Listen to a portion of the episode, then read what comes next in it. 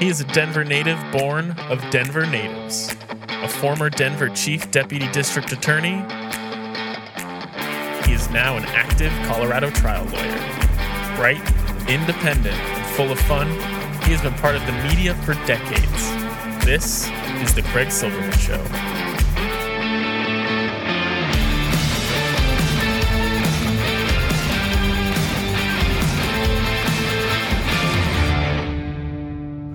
What a world, what a life, what a day. Saturday, December 11, 2021.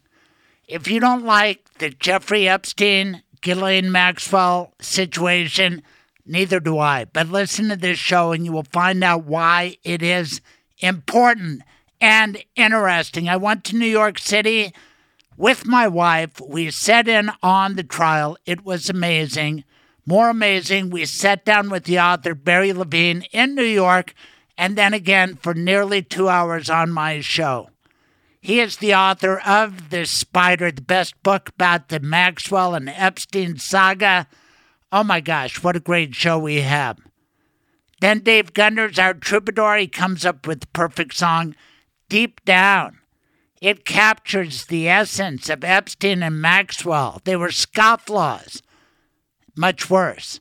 But deep down, do they regret it? I bet Epstein does. He ended up dead. Did he commit suicide or was he killed?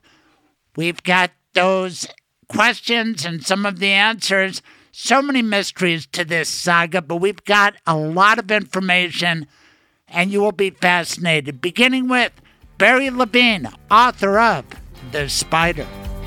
Enjoy. Gosh, it's hot in here. Did that toaster catch on fire? It wasn't that. You choked on that bite of burnt bagel. Why is everything all red? The heat is unbearable. Where am I? Excuse me, Your Dishonor. May I step in on behalf of my client? Mr. Silverman, proceed. Tell me one redeeming good thing your client did. He was a faithful listener to my radio show. Not good enough. He had decency and compassion for his family. He did end of life planning with Michael Bailey. The Michael Bailey? That is kind to your loved ones. That is smart and way too decent for this place. Your client can go. And what about me, Your Despicableness? Why should I? Michael Bailey is my lawyer, too. Go on then. Get out of here. Now, part of that was serious and part of that was fictional. But you will die someday, and if you don't make a legal plan, the government will make one for you. Call my lawyer, Michael Bailey. His rates are reasonable, and he can meet with you and your spouse wherever you want and on weekends and evenings. 720 394 6887 or online at mblawllc.com. Now back to The Craig Silverman Show. Hello. Hey, Barry, it's Craig. Hey, Craig. Thanks for doing my podcast.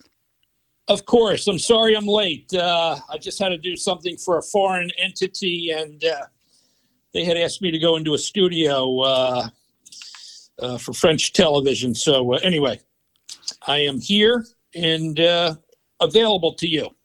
It almost feels so familiar, like we just were in a bar talking the other day. I know. Yeah, it would have been nice to do it right there if we uh, could have. Hope hope you liked the meal there. I loved it. And we're just going to take it live because I know you are busy. Tomorrow you got the Megyn Kelly podcast. Everybody wants you because you've written the best book about the Jeffrey Epstein, Ghislaine Maxwell situation. It's called The Spider. And I'm so excited to have you. I hope you have a sufficient amount of time to not just explore the book, but the trial and the very interesting life story of a guy named Barry Levine. I don't know how interesting it is, but uh, I'm available to you, Craig. You're a superstar, so uh, and the legend. So, Oh, uh, yeah, right. I'm, I'm very thr- thr- thrilled and honored to be here. I'm a Colorado we both go kid. back to the uh, yes, we both go back to the old uh, JonBenét uh, days, the OJ days, and uh, a lot of uh, you know just cr- cr- crazy, crazy true crime stuff that uh, you can't make this stuff up. You know, I mean this this one I think I told you the other night uh, when we met uh, here in New York after uh, you were in court. This is th- th- this case, the Epstein Ghislaine Maxwell case, really is a throwback. I mean, we haven't seen anything like this in America in a long time. So Um, it has so many twists and turns I, I know it. it. Uh, Let, us talk about your life because it's more exciting than mine. Every once in a while, drama hits Colorado, like with JonBenét and Kobe Bryant. And I did analyze the O.J. Simpson case as a chief deputy DA, which I was at that point. But I hadn't. I don't know New York City. That's your home turf. And to meet with you and for you to introduce my wife and myself to Forlini's down there. It was delicious. Are you kidding me? Sitting at the bar with you, and thank you for the book. I listened to it. I listened to it when I came to New York. I listened to it during the trial. I listened to it while I rode city bikes around Manhattan. You are in my head, man. Great book. well, I listen. I appreciate that. Uh, I hope uh, anyone who has interest in the trial um, who wants to know the the background on these two uh, will uh, take a look at the spider. Uh, I mean, you know, I, I, I was just thinking today.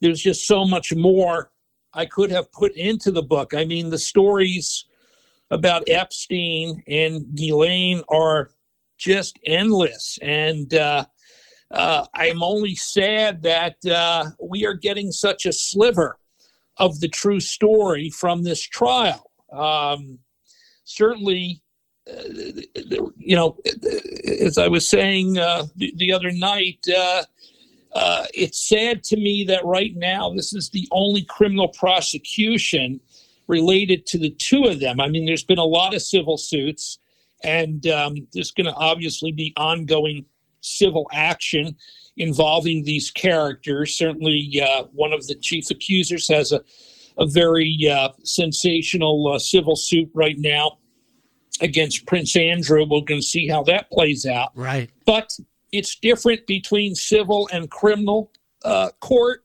And this is the forum uh, where uh, prosecutors, criminal prosecutors, can really uh, get justice here. And uh, it's disappointing to me that there is so much to the Jeffrey Epstein story, yet the charges against Ghislaine Maxwell are very narrow. And of course, right. that's what they are prosecuting her on. Right, but we're, but we're, we're, we're never... learning tidbits. That's why I say I say people should read your book to accompany it. And here's what I got a kick out of being from Colorado and all that, I think I told you I made a trip to Washington. I got to interview Alex Acosta, and we'll talk about that. And yes. then I went to New York and I saw Hamilton in New York. And if you want to see Hamilton, I encourage you to go to the Russell Theater because it's set in New York. And when you read a book about Jeffrey Epstein, you want a New York guy writing a New York book, and you introduced me and my wife, because my wife listened to, to parts of New York that Colorado people don't know about. And how do you know so much about New York? Well, I've been I've been in New York uh, now since the. Um, I mean, I, I grew up outside of Philadelphia, but I've been in New York now um, since the uh, uh, uh mid '90s, and uh, I mean, I equate my life with the various stories that I've cut that I've that I cover over the years. So, of course, for me, uh, New York, the start of New York, uh, when I was managing editor at the um, uh, Fox nightly um, news magazine show, A Current Affair, back in the '90s. Um, was uh, the coverage of the O.J. Simpson case. And then there was a rash of these over the top sensational cases. Uh, you had O.J., you had um, the Susan Smith case down south. Uh, in which um, um uh, th- this mom had uh, uh, tragically uh, um, um, drove she a car she drowned her lake. babies and she blamed a black guy. Yes. It was horrible it was it, it was it was a horrible case. We were in that case. I mean, I remember there was, in terms of war stories, I had a stringer down there, and th- they had called me that afternoon and told me about this woman, uh, and it was just hitting the news down there. And there was suspicion that there was a lot more to this story. And I remember the uh, executive producer of the show said, It sounds great, Barry. Why don't you send a crew and a reporter correspondent there tomorrow? And I stood on the top of my chair and I said, No, no, no, we must go now. We must go now to get inside the circle of this woman because at that time she had not been charged. And I threw a hissy fit. and I said, I said, we need to charter a plane. This was in the 90s when you know journalism when money was a little more free free flowing back in the day and i said you know i said this is one of those stories if we get if we get in on the ground level of this thing this is going to go for night you know night after night and i and i threw a fit and i convinced the executive producer that we had to go that afternoon and we put a correspondent uh, mary garofalo on the on the airplane with a camera crew and she she arrived there and got that night into a prayer session in this woman's home, uh, in which they were, you know, praying for justice in this case. And of course, as it turned out, the police would later charge her, Susan Smith, uh, with the um, horrific uh, deaths right. of these. And, and you kids. had the story. Who was writing we your had the paychecks story. then? Was we that had the story from from the get go, and that's always been my instinct, and then got involved in uh, the a famous case here called the Amy Fisher case, Oh, uh, in which um, uh, this uh, Long Island uh, tough guy Joey Buttafuoco um, uh, got involved with a, uh, um, a high school girl uh, who ended up shooting his uh, his wife uh, Mary Jo Buttafuoco uh, with a gun in the face. She ended up surviving, and it was uh, it was a huge. Well, but when you brag about this stuff, and and I'd brag about it too, you're bragging because you made these stories. You sensed that they were big stories, and you got them going. Is that right? Yeah, I mean, we turned, uh, we found uh, home video of of of, of, Amy. Um, um, sadly, uh, uh, turning a trick in which she was charging a fellow student um, uh, money uh, for sex, and uh, we aired that tape, and it was the front page of all the newspapers here in New York, um, and it was obviously playing to her character and so forth and you know she was troubled and uh, you know it, it, it ended up uh, that that story uh, there was uh, uh, three television movies at the time made for tv movies about that particular case um, So tell everybody and- what jobs you've held in the media. Now, now you're a famous author, but how did you get there? Well, I was. I started out actually in in, in straight journalism um, uh, when I graduated Temple University in Philadelphia um, in um, um, 1981, uh, and uh, actually ended up writing. I wanted to be a sports writer. I, I, I, I wrote sports for the first 10 years of my career. Um, Covering I, uh, covering who? covered well i was i was a, a huge boxing aficionado uh, and i spent a lot of time down the street from the uh, temple university campus in north philadelphia and i used to hang out at joe frazier's gym and uh, got to know joe and um, and i just lo- i just loved uh, uh, covering covering fighters I ended up covering um, what had been Muhammad Ali's last professional prize fight in 1981 in the Bahamas. Uh, he lost uh, to a Canadian heavyweight named Trevor Berbick, and uh, and uh, at, at the end of that fight, Muhammad Ali announced that he was uh, retiring. Um, he said, "Father Time." Uh, uh, you know, I can't, I can't beat Father Time, and and, Ali t- uh, retired. And I uh, earlier, in fact, at the uh, Detroit Free Press, I had covered a young fighter named Tommy Hearns when I was a on a summer The internship Hitman. there. Uh, the Hitman in the summer of 1978. Tommy and I were actually the same age. We were both 19 years old. He was starting his uh, professional career, and I, I was also my writing career, and um, covered several of his early fights. He ended up becoming a um, uh, world champion in several weight divisions. Uh, and uh, when he was um, uh, a year or two later, when he was going for his first title fight, uh, his manager, Emanuel Steward, who was the uh, trainer from the famous Kronk Gym in Detroit, called me and said, "You got to you got to come out here. Tommy's fighting for the title. He wants you here." And I ended up um, convincing the sports editor at the Philadelphia Daily News to allow me to cover the fight. I said, if Tommy uh, if Tommy wins the fight, I will get an. I promise you, I will get an exclusive interview f- with him for you. And uh, Tommy, of course, won in a early uh, not knock early round knockout.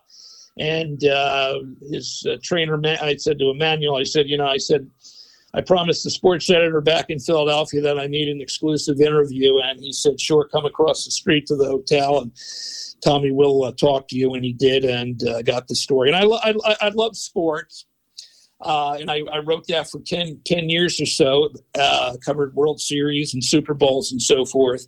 Uh, but I actually um, had a very, rom- you know, I, I was in love with the romantic side of being a journalist.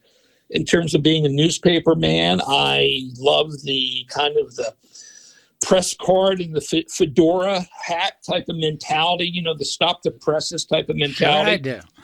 It's attractive and, to a lot uh, of people, but my God, it was great profession for a while, but only the strong survive. And you had to make your move yeah. and, and explain it.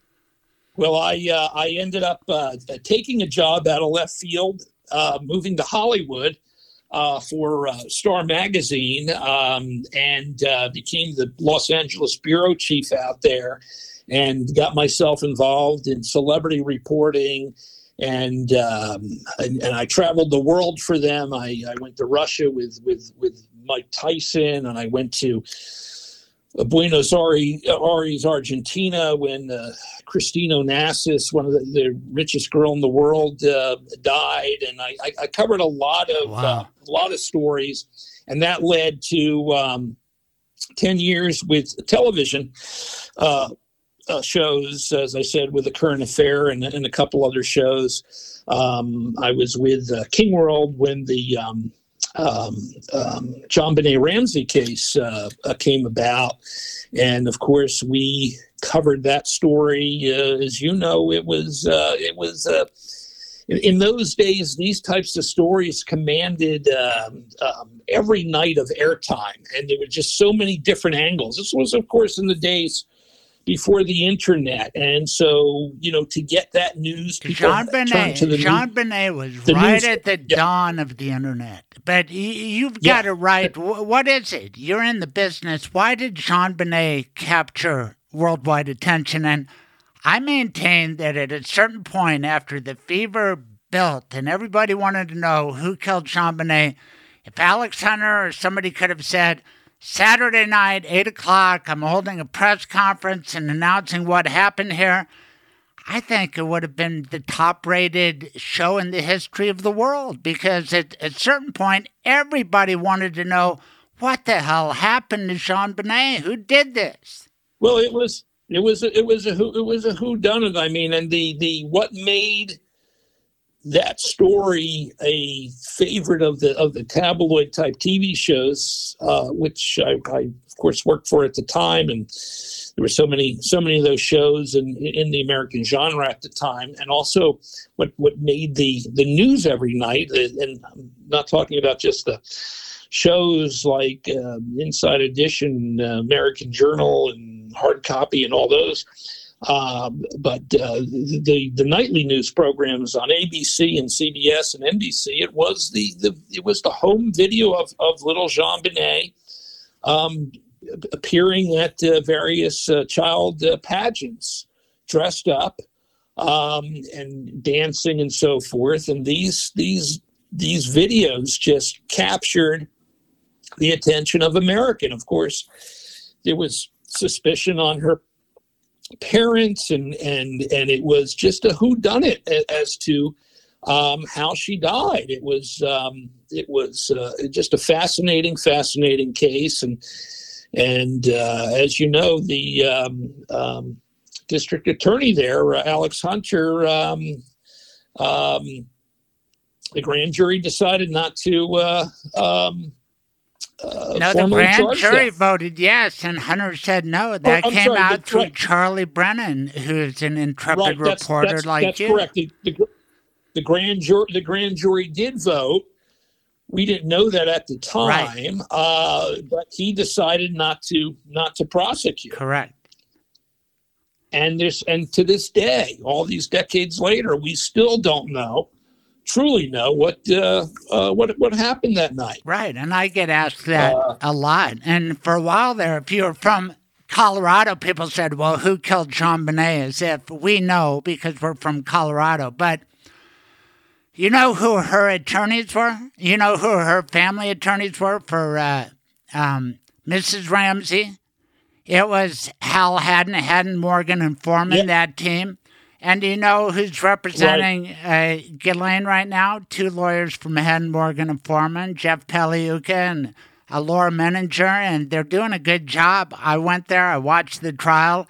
Just as Yeah. I'm talking to you right now, Barry, it's it's giving me chills because most of us, I got it a lot. Well, why are you so invested in Bonnet? And I'd say, look, if you can't care about a little girl who got hit in the head, and probably sexually abused, garroted to death, Yeah. choked to death on Christmas in her own house, then what do you care about? And so I would defend Yeah. it that way because my heart went out to her when I saw those videos. But what about pedophiles, which leads us into Epstein?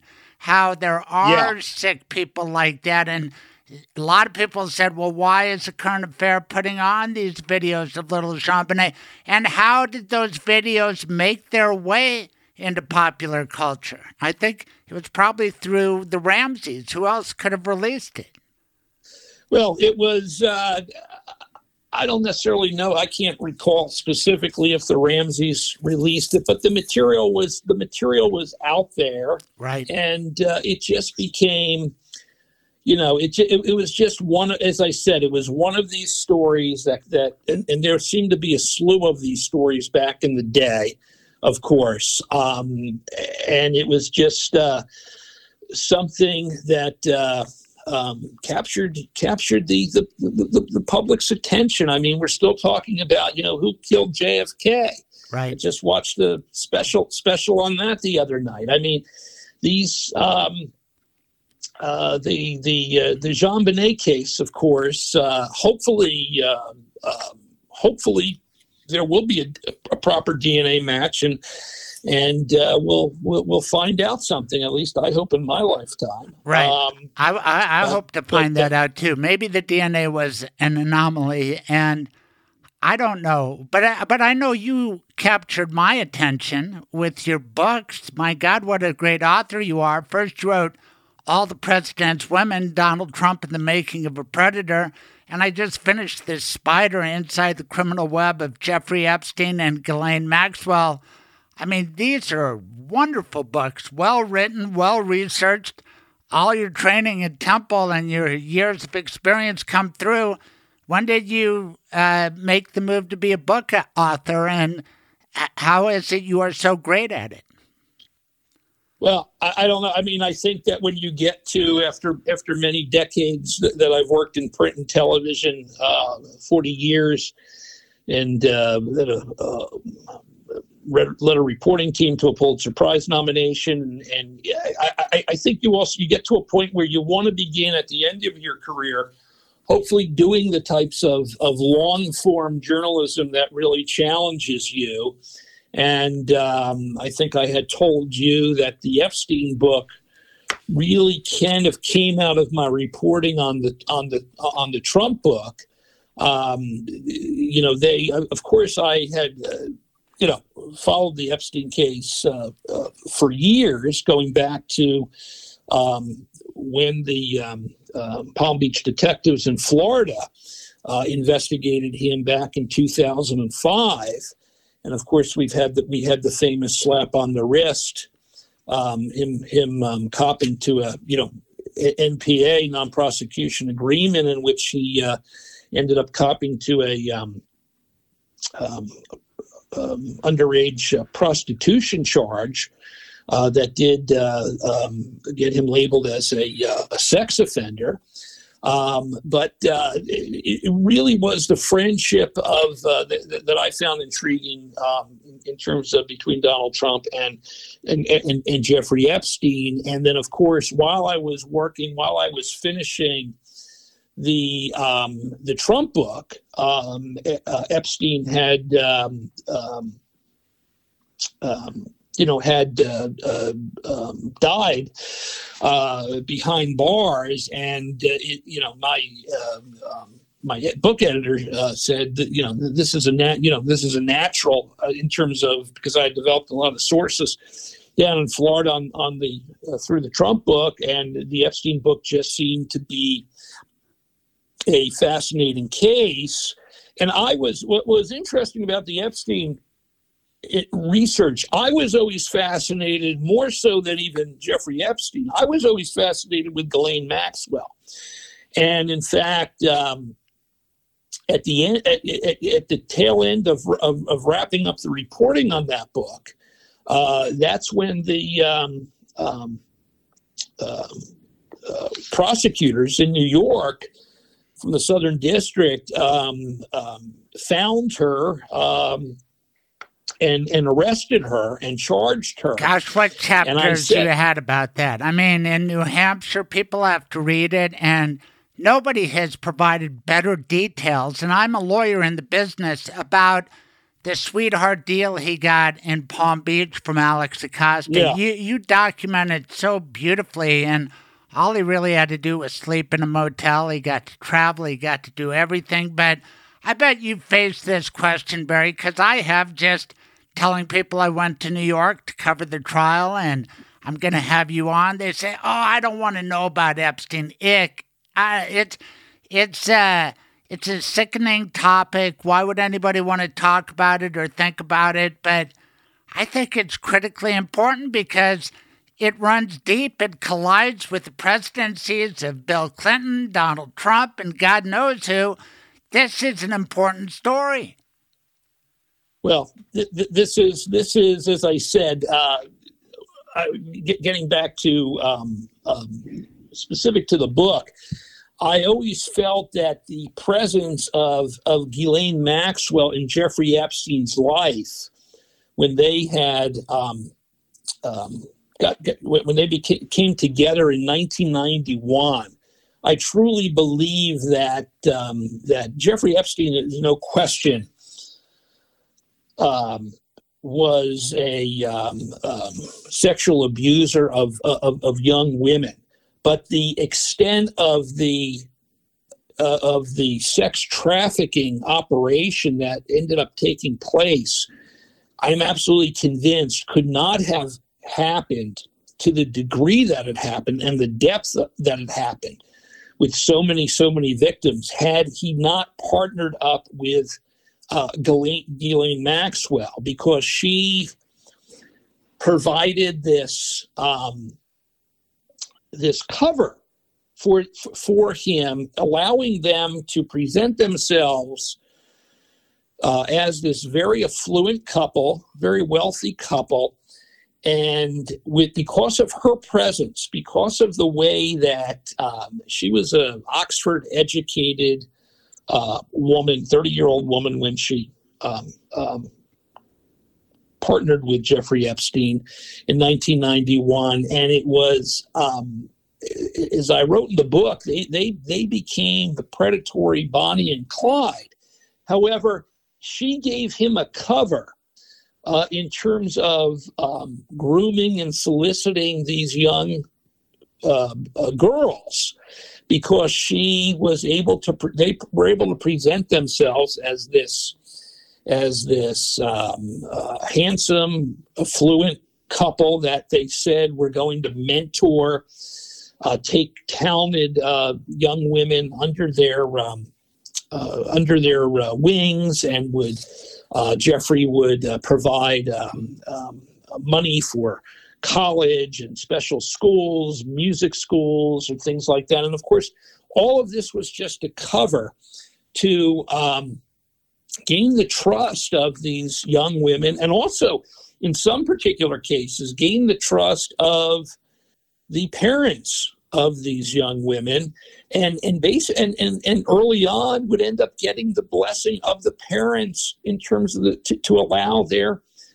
we call them children to, to to travel with Jeffrey Epstein and go to his house in Florida. Of course, um, it was horrific what what would what ended up happening to these um, young uh, young girls after a period of time, and of course the shame of what took place. They, uh, as we heard through some of the testimony uh, in court, um, some of these some of these girls were were were very scared of telling their parents what had happened. They were scared of telling their siblings what had happened.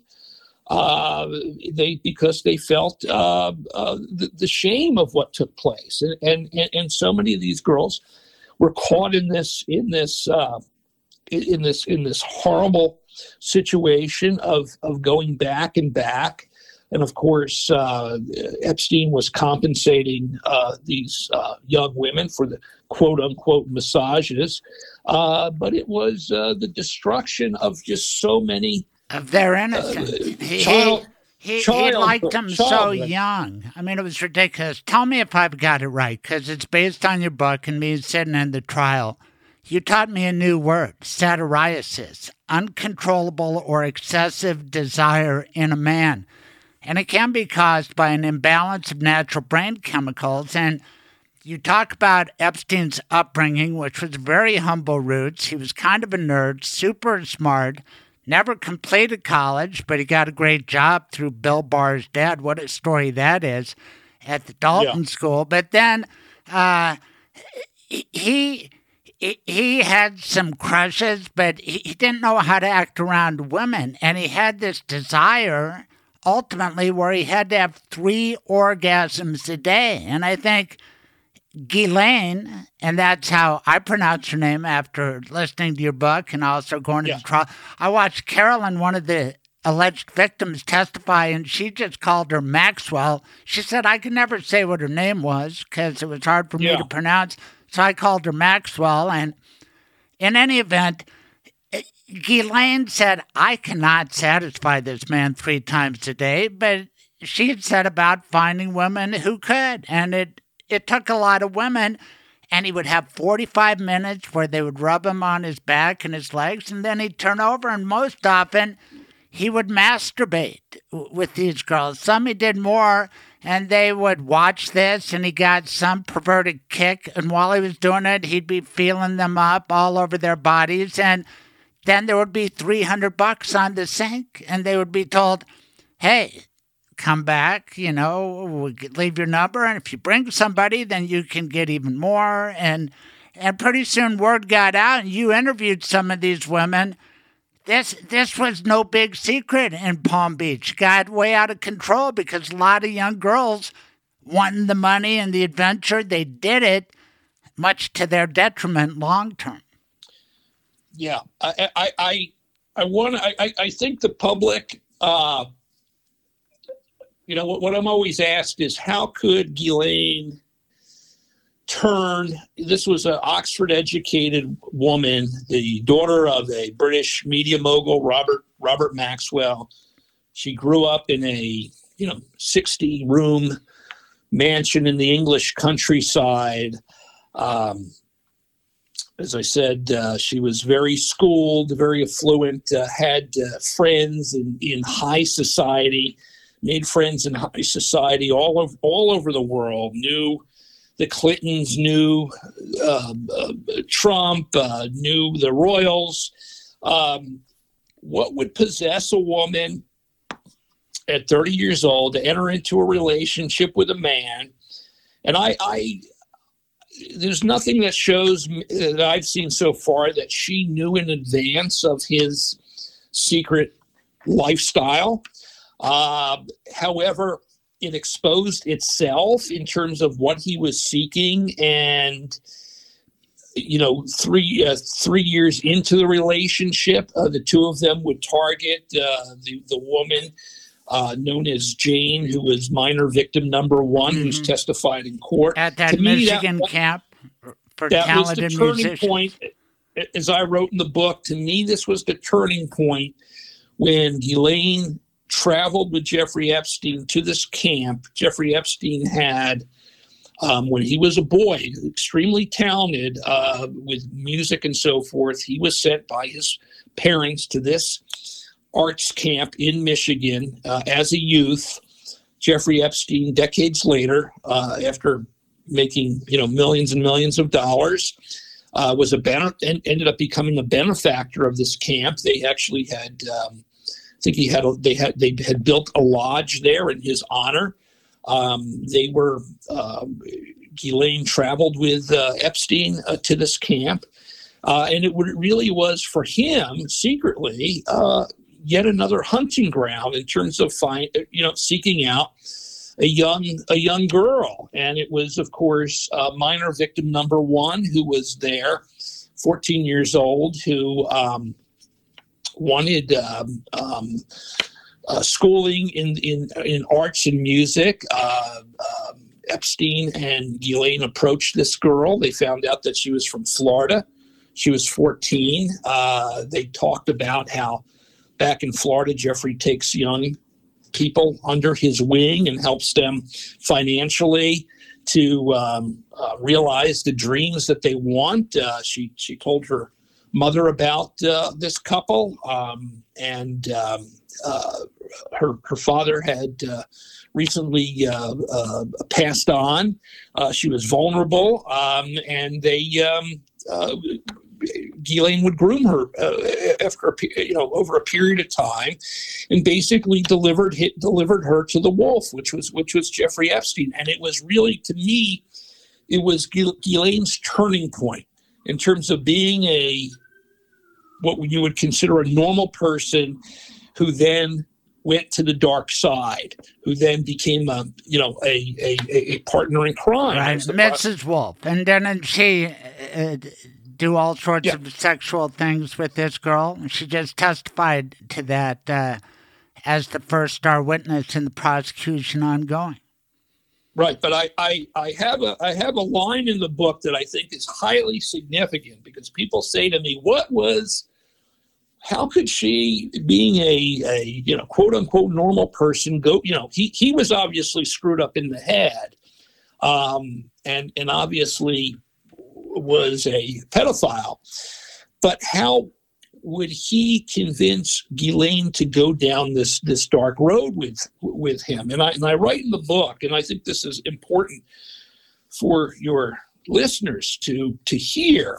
And I and I write uh, just read you a paragraph here. In 1997, Maxwell invited her old friend Christina Oxenberg to celebrate the success of Oxenberg's novel Royal Blue.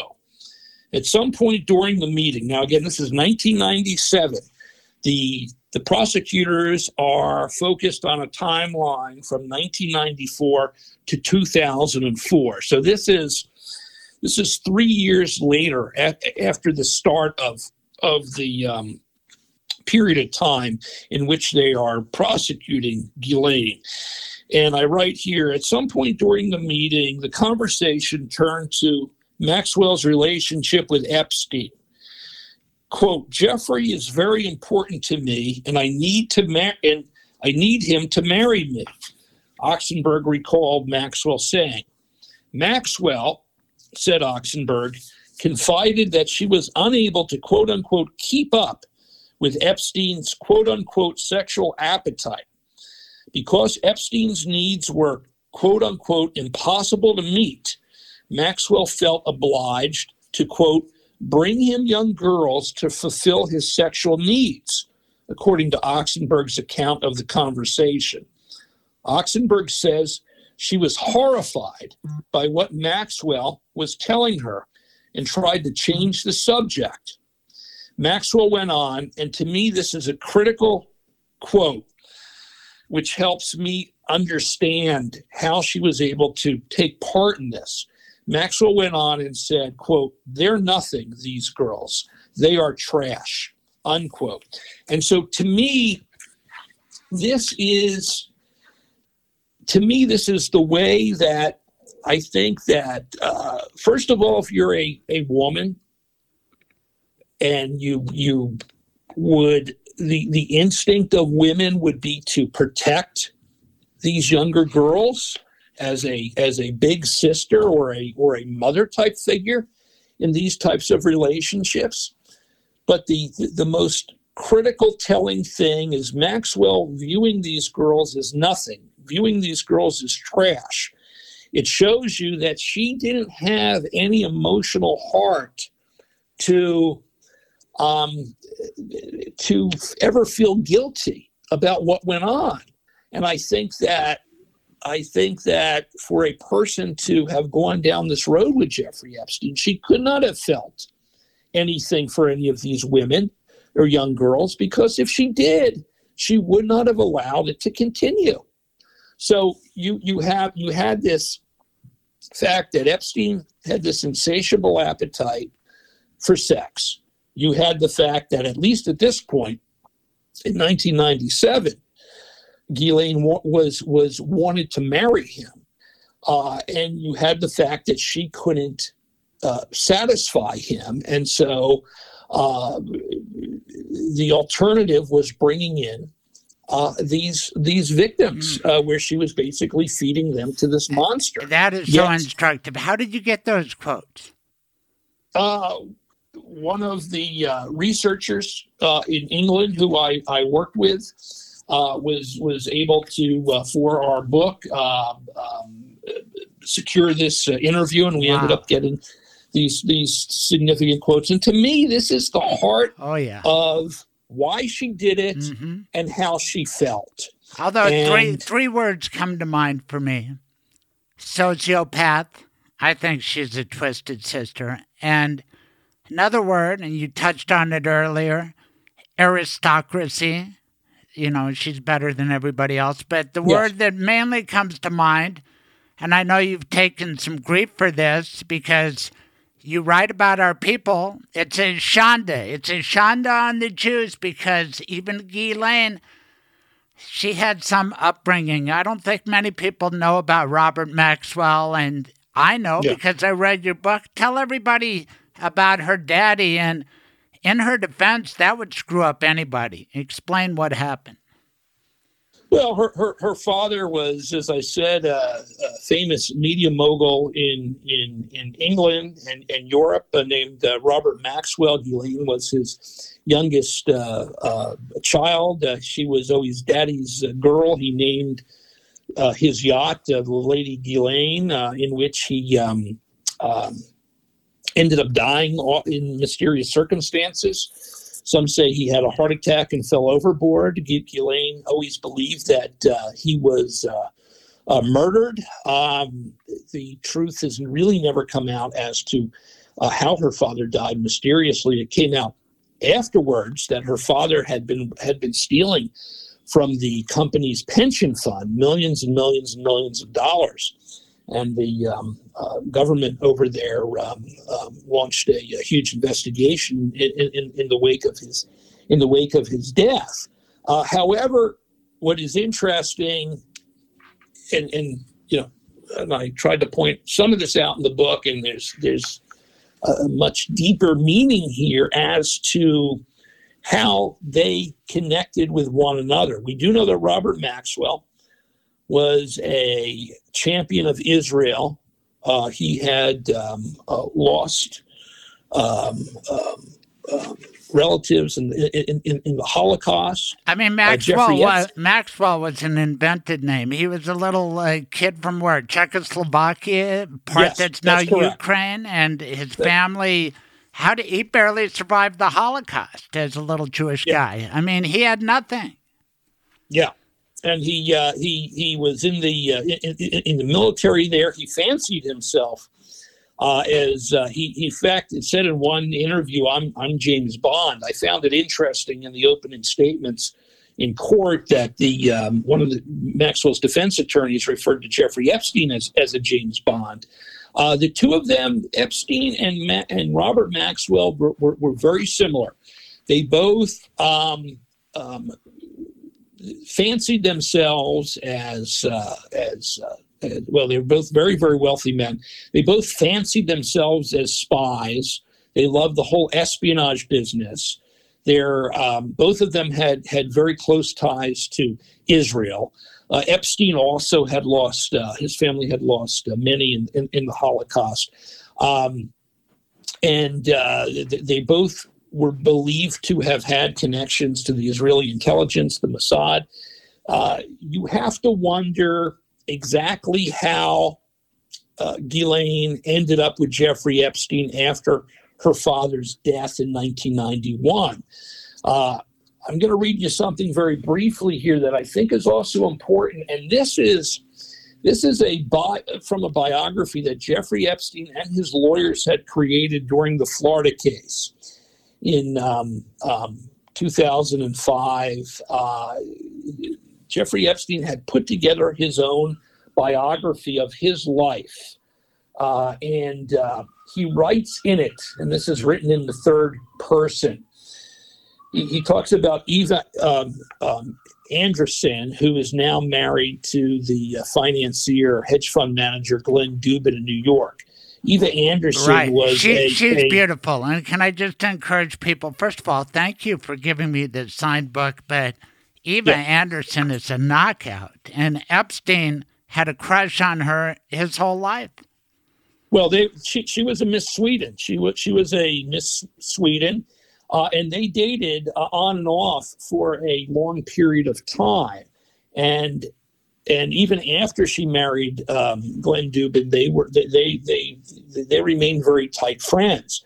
Um, Epstein writes in this biography that is, is very significant. He writes, um, um, again, this is written in the third person. After Eva and Jeffrey decided to put their relationship on a platonic basis, Jeffrey entered into another significant relationship with Ghislaine Maxwell, then 29, beginning in 1991.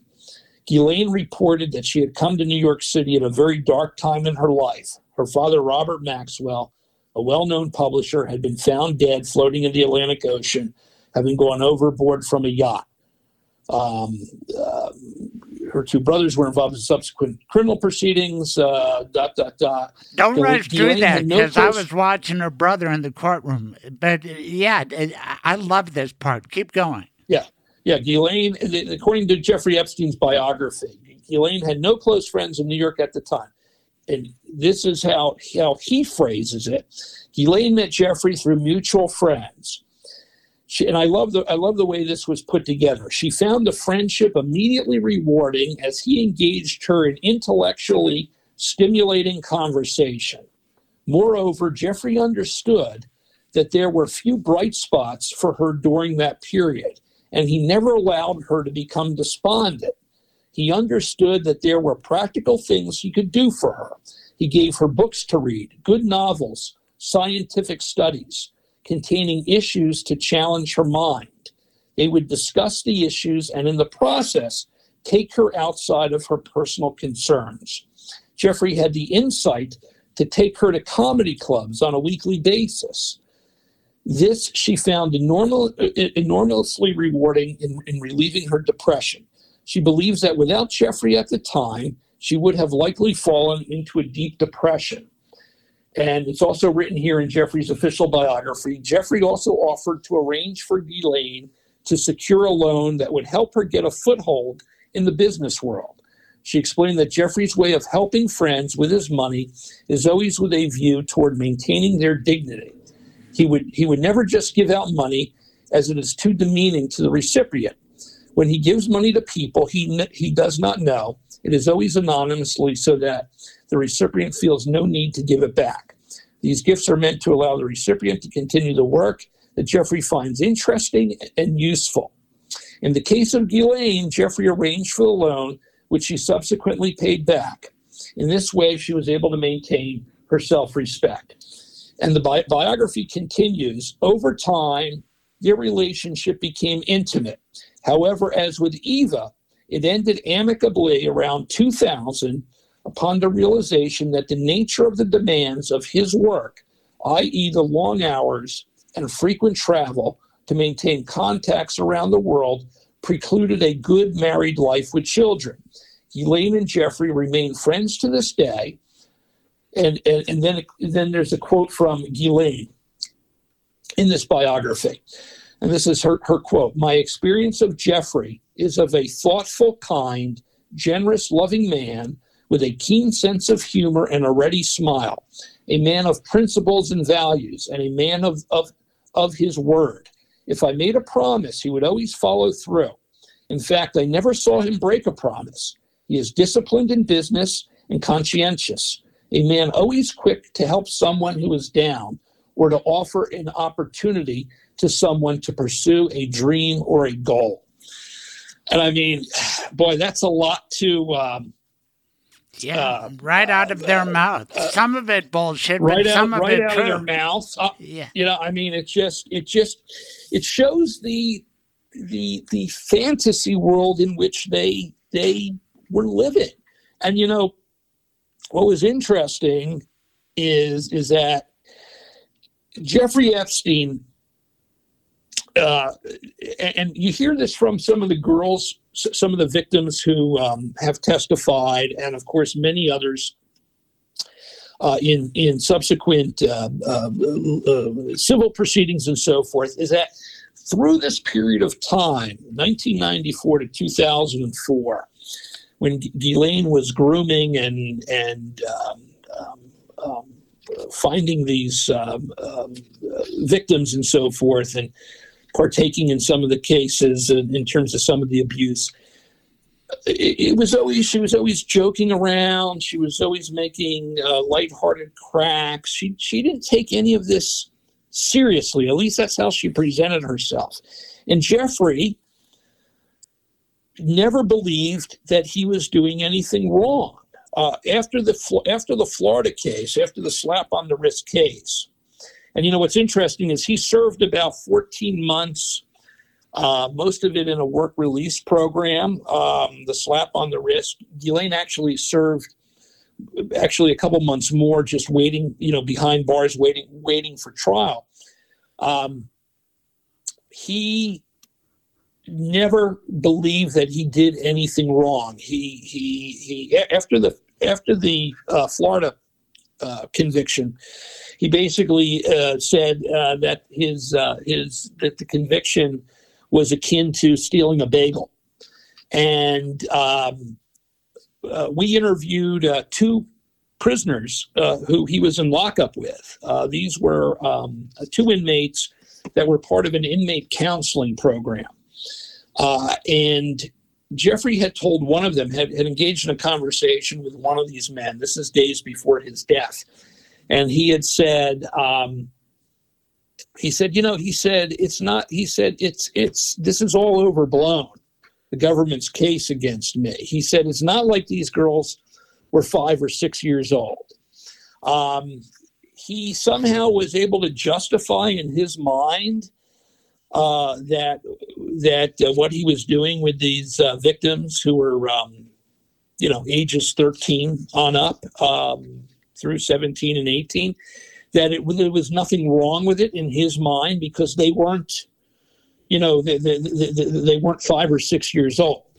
Um, and he and it bothered him. Uh, he had uh, he had um, some years before uh, uh, told a reporter uh, for the New York Daily News uh, that uh, he said one day he said, you know, it's unfair. He said my my obituary is going to say Jeffrey Epstein, billionaire pedophile, and he said that's you know couldn't be farther from the truth. He never was able to justify what he did. And uh, as I pointed out earlier, Ghislaine always viewed these girls as, as trash. Uh, she was never able to justify uh, in her mind that uh, she was doing anything wrong. And, you know, going back to the Florida case, part of the defense, and he had Alan Dershowitz as his, uh, as his, uh, you know, one of his lead lead attorneys Right. in that particular case. They they uh, victimized the victims. Mhm. Uh, they said that these girls. This was in the 2005 case that. Um, uh, these girls were, um, you know, akin to uh, prostitutes. They were taking money. Uh, They were drug they- addicts. you know, they, are they- sketchy, and that's Right, kind they- of the right, they- defense they- in court right now. I'm sorry. That's kind of the defense in court. You were using drugs. You are uh, cocaine, Xanax, this and that. No, they're, I- ta- I- they're they're they're taking a page out of that Right. defense from the Florida case, and they're still attacking the credibility of the of the victims. Now, Right. I think a lot has changed from the Florida case till now, um, as we're in the Me Too era, which which you know back then it was it, it was different. I don't think you can get away with attacking the credibility of the victims. Again, we'll we'll we'll see. Oh, I know, don't know. what- what- I what the- don't know. You know, uh, I, I think that, uh, well, I haven't seen the jury, but we will find out. And I watched this. I watched a bigwig from J.P. Morgan authenticate documents where Jeffrey Epstein transferred about $30 million to Ghislaine Maxwell. So I have to think that Daddy's little girl told Jeffrey at a certain point, hey, this is fun and I like you and everything, but could you please sprinkle the infield? Give me a few million here and there. And he did. How much money do you think she has? And do you think she got it from Epstein? Well, I think it's it's it's it's you know it's it's been documented that um, um, uh, thirty you know million dollars uh, had been uh, ex- exchanged, and she had a very mild uh, or a, a very I don't say meager in, in terms of stuff. yeah, you as said wealthy, after no, after her dad went bust, the brothers had to fix things with all the stealing the dad had done, but she ended up with like a hundred thousand dollars a year, which was enough to get started in Well, New York for, back for in her, the day. For right. a, for for a, a international socialite as as she was, uh, it was uh, it was it was it was pocket change in terms of the the allowance that that she had from her father's trust. It was not uh, the type of money. I mean, she she moved into a very modest apartment here on the Upper East Side in in in, in New York initially before Jeffrey uh, ended up uh, helping her purchase a, a much uh, larger um, apartment and so forth. I mean, she needed Jeffrey's money. I, I, I- I truly believe that um, uh, that that her that her father had um, greased the wheel to, to to basically put the two of them together uh, and, and, and, and, and, and, you know, if, if something had ever happened to him, that Jeffrey would be, would be there to help her. And, you know, for Jeffrey at the time, in 1991, I, I write in the book that, that, um, that there had been an incident in, in, in the 1980s involving Epstein, in which uh, there were um, allegations uh, via a civil suit uh, in which he had um, abused a young girl while on a um, on a vacation. Uh, and that was the only reported. It was, it was this isolated incident that happened in, in, in the 1980s, um, and and so there there wasn't much there in the 80s as to what his what his secret lifestyle was. To me, it was it was only just starting to man, manifest itself uh, around the time he um, uh, met uh, uh, Ghislaine, and and for him, you know, this was the you know what, what did she get out of Jeffrey? She ended up getting financial security, which she desperately needed from a, you know, an older older wealthy you know super wealthy man, and she was able to provide for him access to her Rolodex of of the rich and famous. I mean, she knew uh, she knew she, you know she she knew Donald Trump. She knew she knew Bill Clinton. Uh, she had uh, attended the wedding of, uh, of, of of Chelsea Clinton. Um, she knew Prince Andrew. She was able to open the door um, for what Jeffrey Epstein wanted desperately, which was to collect very important, powerful people into his world and uh, uh, he, he would do this to garner favors for other powerful people through his association uh, with um, uh, w- with all of these individuals. These are individuals from um, the New York financial world. These were individuals from the scientific community. Uh, around Harvard University in Boston. Um, Let's stay in New he, uh, York a second because I was fascinated being a visitor there, and you lived there, and there are a lot of billionaires, but nobody else had. What was it? The Straus Estate at 8 East 71st, Upper East Side, eight floors of glory. Epstein had it, and even by New York standards, that was the ultimate. Am I right? Yeah, I don't know if, if on your trip if you were able to to, to, Uh, to Not to this go by trip, but, but I've been to the Yeah. Upper East Side, and Yeah, but I mean this this was of course this was a this was the the one of the largest private residences in in, in in New York City, uh, and it, it came to him via um, the patronage of um, uh, Leslie Wexner, uh, who had been the um, uh, CEO of the limited uh, company, uh, Victoria's Secret, and so forth. Uh, he had uh, Wexner had uh, hired Epstein um, as his personal financial uh, guru. Epstein ended up having um, um, um, control over over all of Wexner's money. Wexner has, has has said, you know, many years later now that Epstein, you know, stole uh, uh, forty million dollars or more from him. Uh, took advantage of him and so forth. Uh, Wexner, of course, is yet another one of these individuals who had been in Epstein's world, who now looks back on their association with disgust and horror. uh, and and many and, and billions of dollars that Epstein probably yes, helped and, to and make. I I absolutely believe that uh, that uh, Epstein uh, uh, took uh, much more uh, from.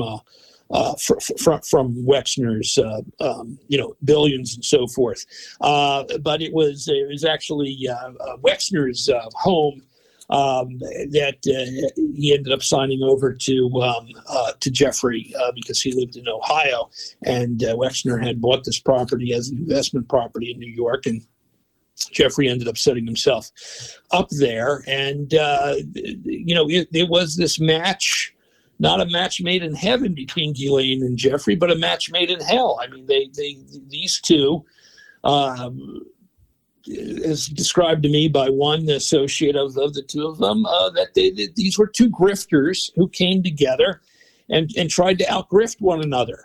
Um, and, and they were know, a very- libertines. I mean, the pictures that got released yesterday in court, one with her showing her boobs and Epstein's foot is there. And the most fascinating part, okay, they're a couple, but there's another dude watching it on the plane. That's strange, but I couldn't help but think about you because you have passages about a certain point where Jeffrey Epstein, who said he didn't want children, but he ultimately, as he got older, said, I do. And maybe uh, Ghislaine will be the mama and we'll have it to a younger kid. And they had a plan. And then yesterday, there are pictures introduced of uh, Epstein with his hand on Ghislaine's tummy like she's pregnant. And there's mention the other day when I was in court that there was a picture of Ghislaine pregnant in the house. It's unbelievable. And be- before I let you launch on that, have you considered the fact, and it came to me when you said that Robert Maxwell had greased the wheel before he died. He was also famous for greasing his hair black, even though he was a man much older, and it was uh, dyed jet black. And I can't help but notice in court, Ghislaine, who's 59 years old, keeps her hair jet black, yet she went with the dude, Jeffrey Epstein, who's kind of best known for his thick head of prematurely white hair. Have you ever thought about that? So respond to the hair, respond to the pregnancy stuff, respond to whatever I just said.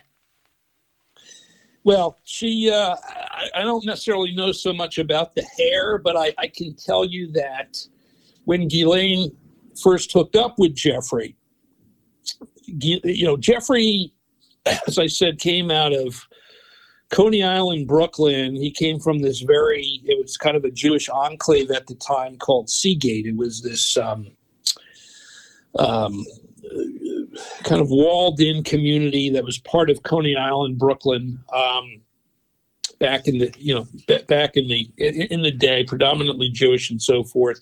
I mean, I I had visited Jeffrey Epstein's boyhood home. Uh, it was a you know just a very simple two bedroom, one bath, um, connected home with exposed water pipes and so forth. Um, uh, Jeffrey Epstein came from very, very, you know, um, very, very meager uh, uh, roots and so forth. Although, Uh, let's give him ground- credit. His uncles fought heroically in World War II. Yeah, that is that, that is true, and I, I report we reported that in the book.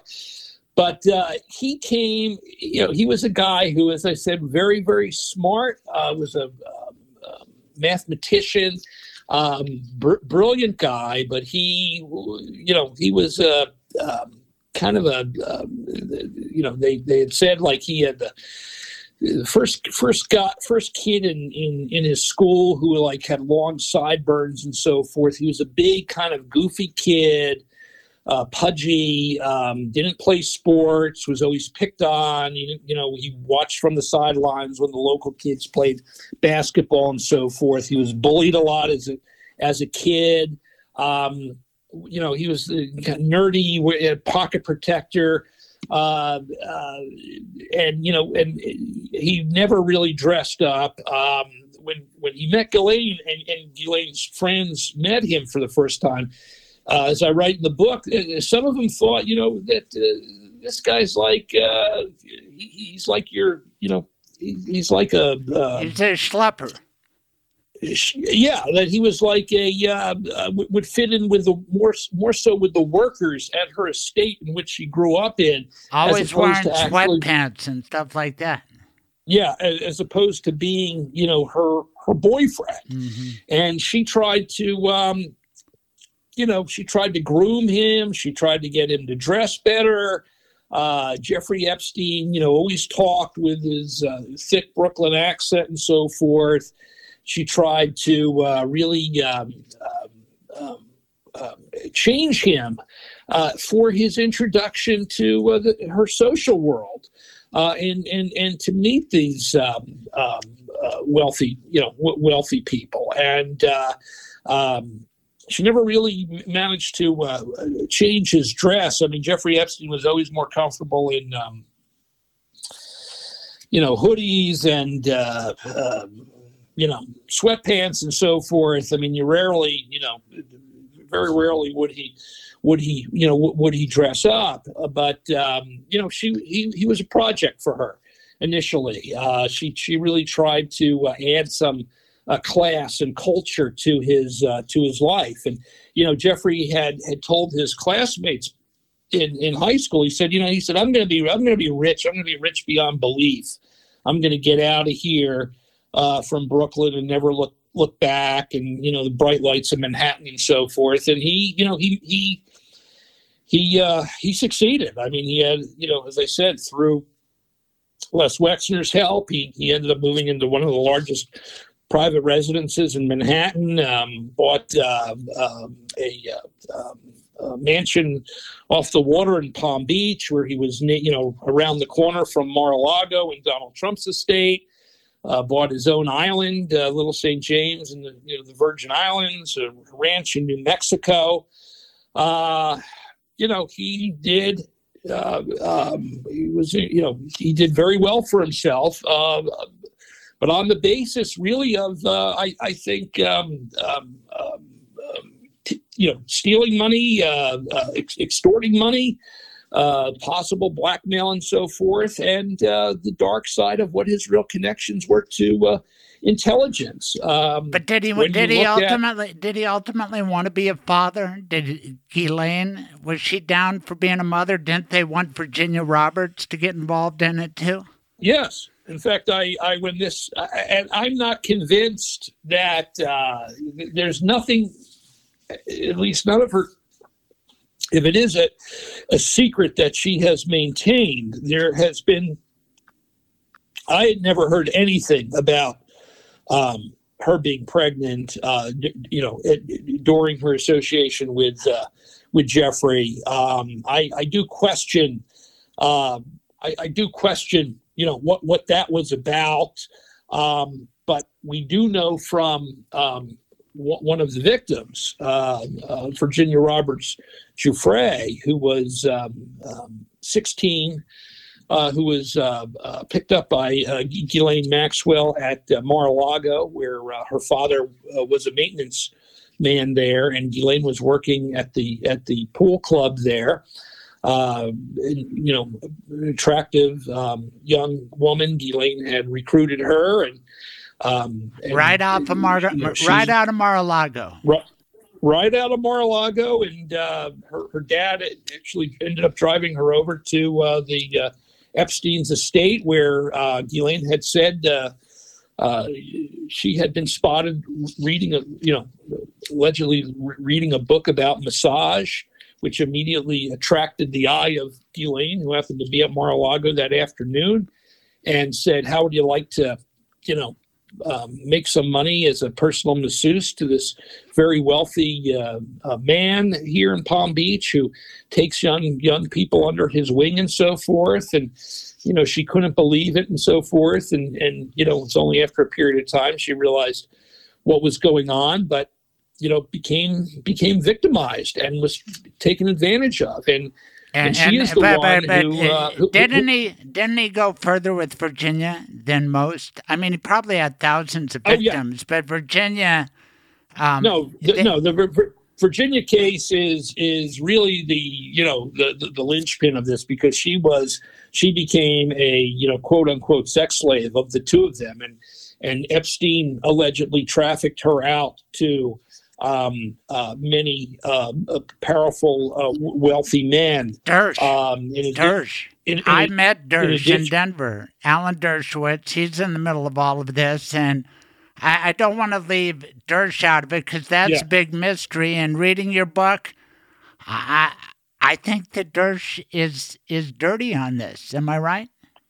Well, I, I had to spend, you know, I mean, he, he is he has spent the past several years entering into litigation against uh, against uh, Virginia Roberts, uh, contesting um, all of uh, all of her claims, uh, and uh, and and it's been a it's been very very litigious. He has denied. Any type of involvement beyond being, um, you know, you know, a friend and a lawyer of Jeffrey Epstein's, and he is he has denied every accusation that she has put forward. She's made claims on um, on television and documentaries and in, in, civil suits. Uh, this is something that has occupied him now for several years in trying to clear his name, and it's a very very you know complicated, nasty uh, legal history. We could spend several episodes of your podcast just on the litigation that's taken place between the two of them. However, he he was one of men of one of several men that she made allegations that was uh, that uh, Epstein uh, had trafficked her to. Um, she ended up really escaping from the two of them uh, after a number of years, and again, she's got a civil lawsuit right now against Prince Andrew, uh, who she claim who she claims um, um, uh, engaged with her in sexual relations three different times. Um, um, um, Well, you have uh, a great chapter. You the- have a great chapter about Prince Andrew and his role in all this. Yeah. I I learned so much, and you know, I'll take it back about Right, Alan Dershowitz. I don't know if he's guilty or not. I mean, maybe he's just doing it as a lawyer and for money. But I do know that Jeffrey Epstein, who never finished college, gave a big amount of money to Harvard and he gave money to scientists from there and he had buildings named after him and he paid Alan Dershowitz a lot of money and those Harvard connections paid off. First of all, I think for most Jewish kids who have parents who want you to be educated in the finest way, Harvard represents the epitome. And Epstein wanted that kind of status, and it paid off when Alex Acosta was the U.S. attorney who gave him the sweetheart deal. Why? Because when I interviewed him at the White House, he had on a Super Bowl like ring with a big H on it for Harvard. I asked him about it, and I thought, hmm, I think Harvard's part of this story here. Yeah. Well, i i th- there's no question. I, I mean, Epstein had always wanted, as I write in the, my book, The Spider, uh, Epstein had always dreamed of going to Harvard. I mean, but and he was obviously um, uh, never never made it uh, to there. However, he has uh, through research grants and, and, and money. We, we know now his his connections with Harvard. Uh, at one point, he was even given his own office there. Um, Wow. uh, you know, he he uh, uh, managed to um, really um, um, connect with uh, with uh, a lot of people there through the scientific community. But getting back to, it's important to go full circle here. Virginia Roberts Giuffre, uh, what we do know, and this has been in in um, in uh, part of uh, her uh, litigation and so forth. Uh, we do know that um, she claims that um, at, at one point uh, during her victimization, that Jeffrey Epstein came to her and said, "We want you to bear um, bear us a child." Uh, he he uh, was uh, willing to uh, compensate her uh, with a, a mansion, uh, her own a mansion, and um, a fi- you know a, a big financial incentive of, of some type of a regular you know allowance or so, so forth. Um, and And, and when he said and when he said he help us have a child, did he mean him and Ghislaine that they would yes, uh, it would be Ghislaine's egg and his sperm and carried by Virginia? No, no, no. I, he- I, I the, the indication was is that uh, um, he wanted to have a child with her, and that she would then turn over parental rights of the child to Epstein and Ghislaine Maxwell, and that they would have a their own child, and it would be, you know, Virginia Roberts' baby. And she was so disgusted by this after what she had endured that was the last thing in the world that she wanted to do and she subsequently came up with a plan to kind of escape their clutches you know she had uh, um, worked on a plan told uh, epstein that she wanted to go to thailand so she could learn um, uh, if i recall massage techniques over there. Of course uh, her, her intention was not to um, ever return, but she wanted to get out of the country, and um, and, and that's basically how she made her escape. She she got a she she, she got uh, Epstein to send her overseas, and of course she never she never returned, uh, and uh, ended up. Um, uh, meeting meeting a man and and entered into a another another life away from uh, Epstein and uh, and Maxwell. But the final straw was uh, what broke the camel's back was they wanted to uh, uh, they wanted her to have their have their child. And Epstein, of course, is the, the public may have heard, uh, also came up with this crazy plan uh, in which he was going to uh, at his ranch in um, New Mexico at the Zorro Ranch. Uh, that he was uh, going to um, um, produce superior children through uh, through his sperm, and and it was going to be this. He brought in scientists and so forth to create a plan, uh, some type of baby making factory. Uh, it really is something out of um, a just a. Uh, uh, uh, fantasy you know horrific uh, uh, thriller nightmare i mean this this guy was just thinking crazy crazy things um, but again as i said th- th- th- this this this was a a a life that he was living uh, but because he was so smart uh, he was able to go between these two worlds his dark world of molestation, victimization, uh, sex, sexual abuse uh, with, um, uh, with with young uh, young women, uh, and, and and then he was able to get on a plane and show up at a you know millionaires conference and uh, meet uh, uh, Bill Gates or Elon Musk or go to a you know a scientific uh, conference. Uh, And you this know, he was, would- as looked- you point out in your book, this was after he was convicted in Palm Beach County and got the slap on the wrist. Uh, the rich and famous came back to him. There were billionaire events that he was a part of. I, I, I'll Yeah. tell you, this story goes on and on. I want people to read your book uh, to determine whether they think and you think that it was a suicide in jail. One thing I know is if Epstein ever did a podcast, he can't now, he's dead. But if he was on instead of you, and God, what a great guest you are, how many people would be ruined if I could get him to tell the truth about everything he witnessed? Yeah.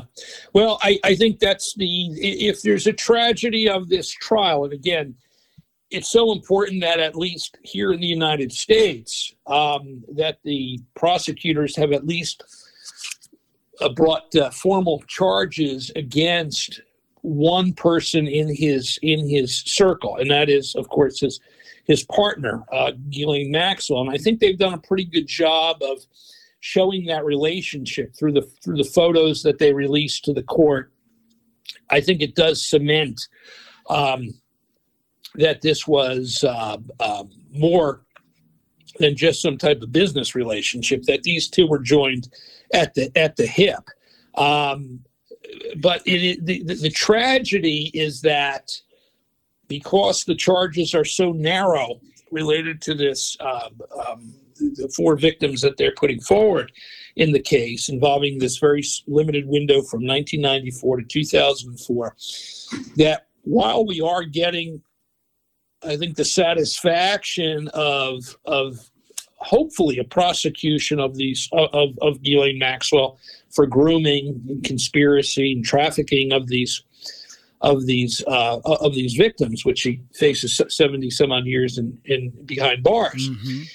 That we are not going to get the full story of the of of the the trafficking in terms of specifically what powerful men were were, were, were really involved and, and and we'll never get the understanding of of you know were these allegations that uh, you know Virginia Roberts has put forward uh, you know truly um, you know could, could they ever stand up in in, in, in criminal court But, but there, there is evidence. My God, the end of your book, I don't want to give it away, but you do that correspondence with one of Epstein's victims. That was so powerful. But I like when you connect it to world events and that stuff about the Palm Beach County officer who uh, they were all pissed when the case they worked on yeah uh, it it ended up with a slap on the wrist. There were videos. I was there in court where uh, the FBI guy, or it was a woman named McGuire, I think Kelly McGuire, Irish as could be, she said, I led the search of the East 71st townhouse.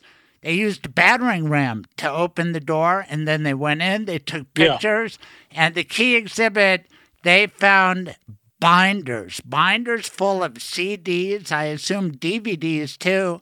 And this guy had all of his properties wired for video and sound. Am I right, Barry? And my God, the that is- video evidence that really exists. And in your book, you surmise who may have access to it and who may have therefore been able to compromise the last president of the United States. That's why this is important. Am I right? Oh, there's no, there's no question, and you know, it, it, it's it's the government knows so much more, and and whose pictures are on these on these discs? Are they are there powerful men, uh, you know, that they have images of? Are there are these are these just pictures of? Uh, I, read today. Uh, think there was an estimate that they may that the government may have ten or twenty thousand images Yes. from these uh, from these discs? Are these all girls? Are these also is there is Prince Andrew on any of these um, uh, i- images? And how do you there, know? there- How do you know Epstein was recording all this and in a very secret way? You write about it. yeah, I mean, Yeah, one I girl mean- got into the control room. He he, not, he didn't just have cameras in the bedrooms, every bedroom, yeah, but in the toilets too. Yeah. I mean, you know, Epstein. Uh, you know, he had he had told the police in Palm Beach back uh, before 2005 that he believed that one of his uh, workers there was stealing from him. And so they actually, he, Palm Beach police officers actually at that time went over and helped him install a surveillance system in his home, in his Palm Beach mansion. And of course, you know, he would he would he would then later use that surveillance system to record um, um, sexual activities involving um, um these um, um, young women, and and and who knows who else was captured on these on these videos. I mean, eh, will, will the government ever ever tell us, you know, who else is on these. Right, but, but I got to give it away. You, you, have a Palm Beach whistleblower in the sheriff's office yeah. delivers some tapes to a guy who ends up moving to Russia around 2016. And you surmise that Vladimir Putin has probably seen some of this stuff because copies have been made. Yeah. I mean, the, the, the, the detectives, the hardworking detectives in Palm Beach, who initially were investigating this case and, and turned up 40 victims. And again, this was just the, the, the, you know, the, the, just the, the tip of the iceberg. I mean, there were, there were hundreds upon hundreds of, of, uh, of victims, but they had, they had legitimately turned up uh, uh more than 40 um, girls uh, that uh, at the time of the 2005 investigation uh, that Epstein had abused, and um, they were furious that the that the that, that, the state attorney at the time um, took this to a, a grand jury. only presented two victims, and the police chief was furious. The detectives were furious. They brought in the FBI, and the FBI launched their own investigation and uh, expanded the investigation from Florida to New York. And then that, of course, was. Um, you know, quashed uh, uh, with uh, Alexander Acosta, who was the um, um, um Trump's labor Chief, secretary uh, when I interviewed him. Right. Attorney back at the time for the Southern District in in in uh, in, in, South Florida, right. and uh, ended up uh, you know working up this slap on the wrist uh, prosecution deal. And eventually, um, he had to resign in disgrace from his cabinet yes. post because of the Epstein revelations. You yes, know, what, what happened with that grand jury, I'm worried it's going to happen with this jury, Barry, because they're only presenting four victims. Virginia Roberts yes. Giuffre is not testifying. A lot of the yes. stronger people that you reference, uh, that last girl from Florida who wanted to be a journalist, my God, what a great witness she would be, but they're not doing it. And I may have affected the trial. Let me tell you how. I went to the courthouse. I went to all the viewing rooms, and there was one on the ninth floor, one on the fifth floor, one on the first floor, yes. and I watched the trial. But I had to get in the courtroom, and during a break, I went to courtroom 318 and I walked in. They were on a break, and there was my Denver friend, Jeff Pagliuca. And uh, the sheriff said, Sir, it's crowded. You got to be an authorized person. I said, Well, I'm a lawyer from Colorado, and I know that lawyer over there. And if you could tell him I'm here, I'd just like to greet him. So I was in the courtroom for about a minute because the guy walked up and I didn't realize Jeff was talking with Ghislaine. I realized it when he stood up and he came over. We touched elbows, said hello. I told him good luck because he's a friend. What else you gonna say? And then he went back to Gay Ghislaine. Then the next day, I watched him cross-examine Carolyn. He did a good job, but I noticed he had a little tickle in his throat. I feel fine. God knows why you get on an airplane from Denver to New York, but he was uh, occasionally instructed by the judge to confer with the prosecutor. Ms. Comey, I think, was uh, there.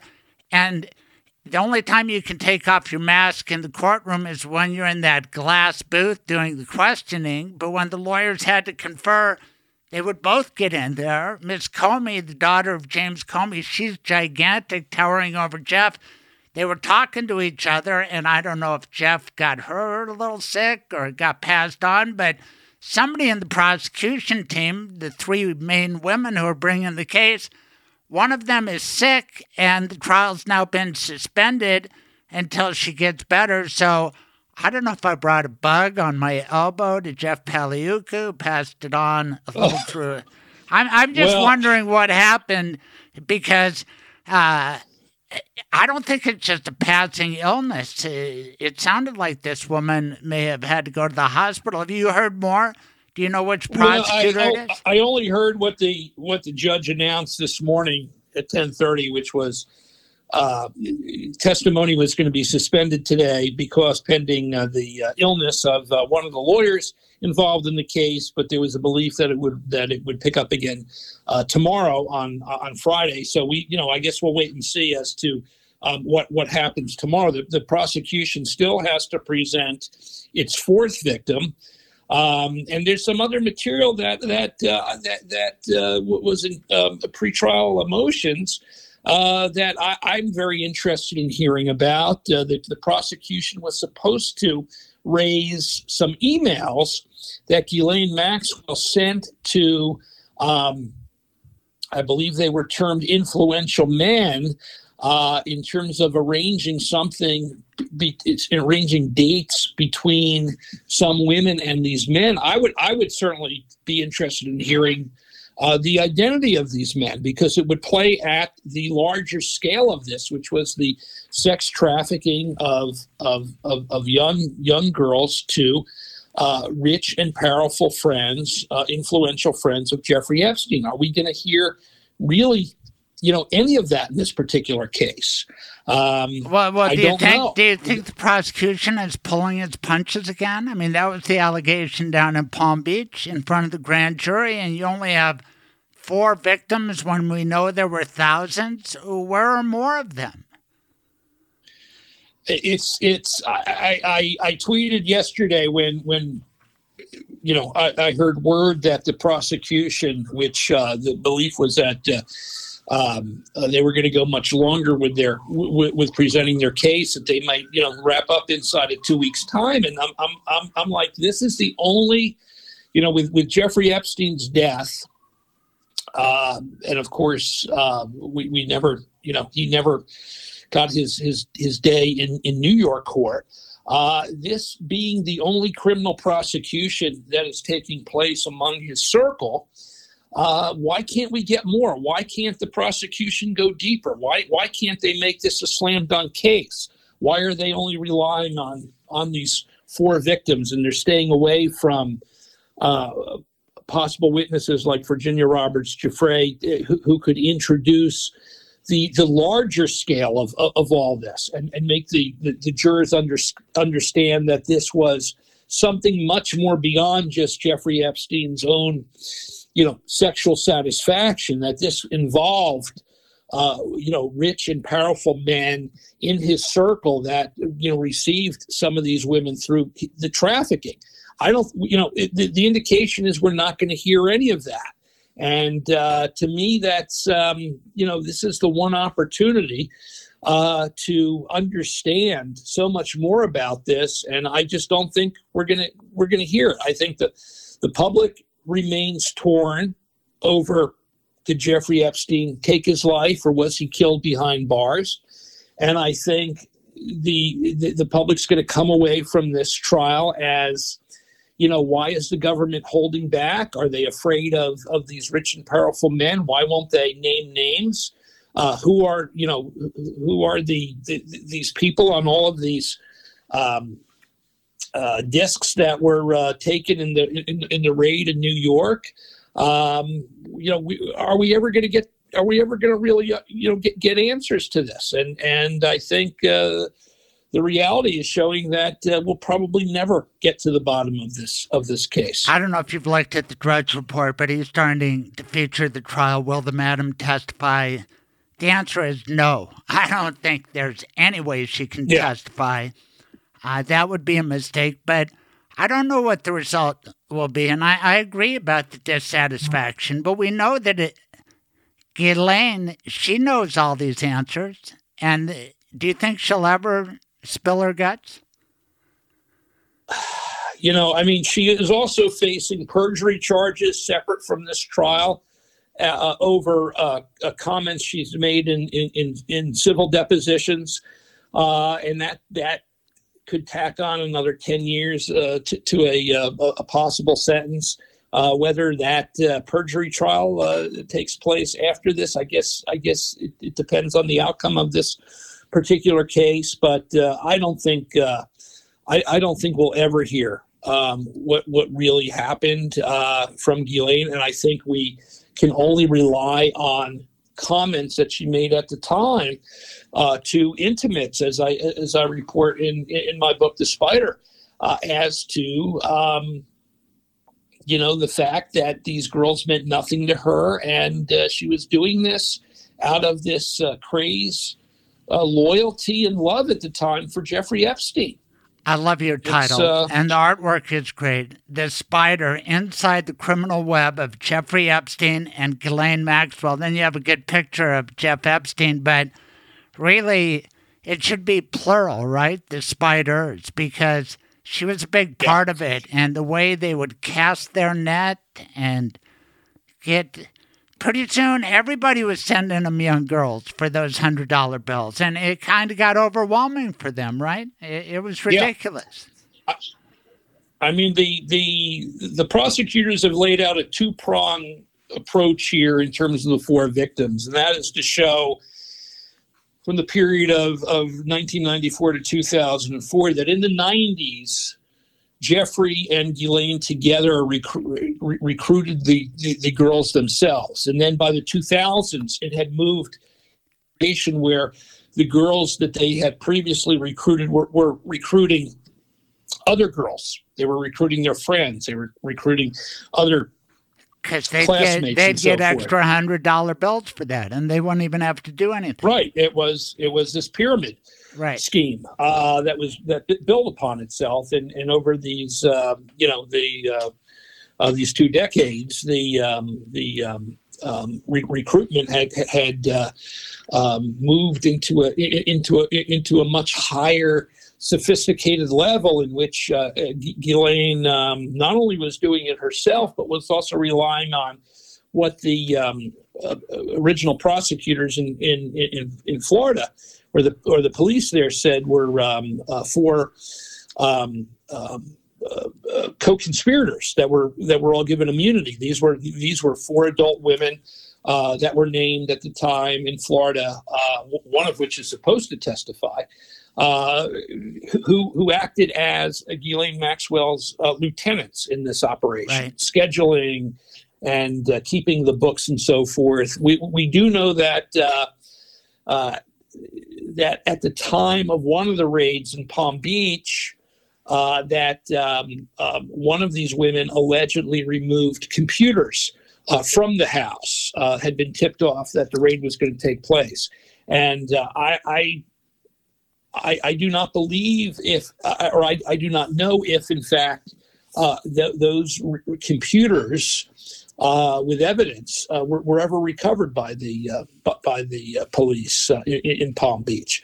But we do know that um, at the time of the um, raids by the um, um from this uh, particular uh, Epstein's apprehension uh, by um, um, federal prosecutors uh, that they did uh, recover significant amount of of evidence, and you know, and, and and will we ever really find out what's you know what, what all that evidence is and, and who these pictures are? Um, you know, it's it's gonna, as I said, it's gonna leave a bad taste with the public. I think, regardless of what the result of this uh, of this trial is, because uh, we want uh, to understand so much more. We want to know um, truly, uh, um, you know, did did you know rich and powerful, influ- influential men in Epstein's orbit also take part in in his sexual in, in the trafficking, and did he did he use um, um, what occurred here um, as uh, as uh, potential blackmail against these men, and was he communicating with uh, foreign um, intelligence a- entities? Was was this part of uh, uh, this honeypot operation, part of uh, tradecraft? you know, we we know that he fancied himself as a spy. He told women early on who he was dating that he was a man of mystery, that he was you know, a James Bond character, just like Ghislaine Maxwell's father. Um, there's a lot of uh, similarities uh, between these two, be- between uh, um, Robert Maxwell and Jeffrey Epstein. Here's what I hope for. And I think it will happen because people like you dedicate yourselves to journalism and honest reporting.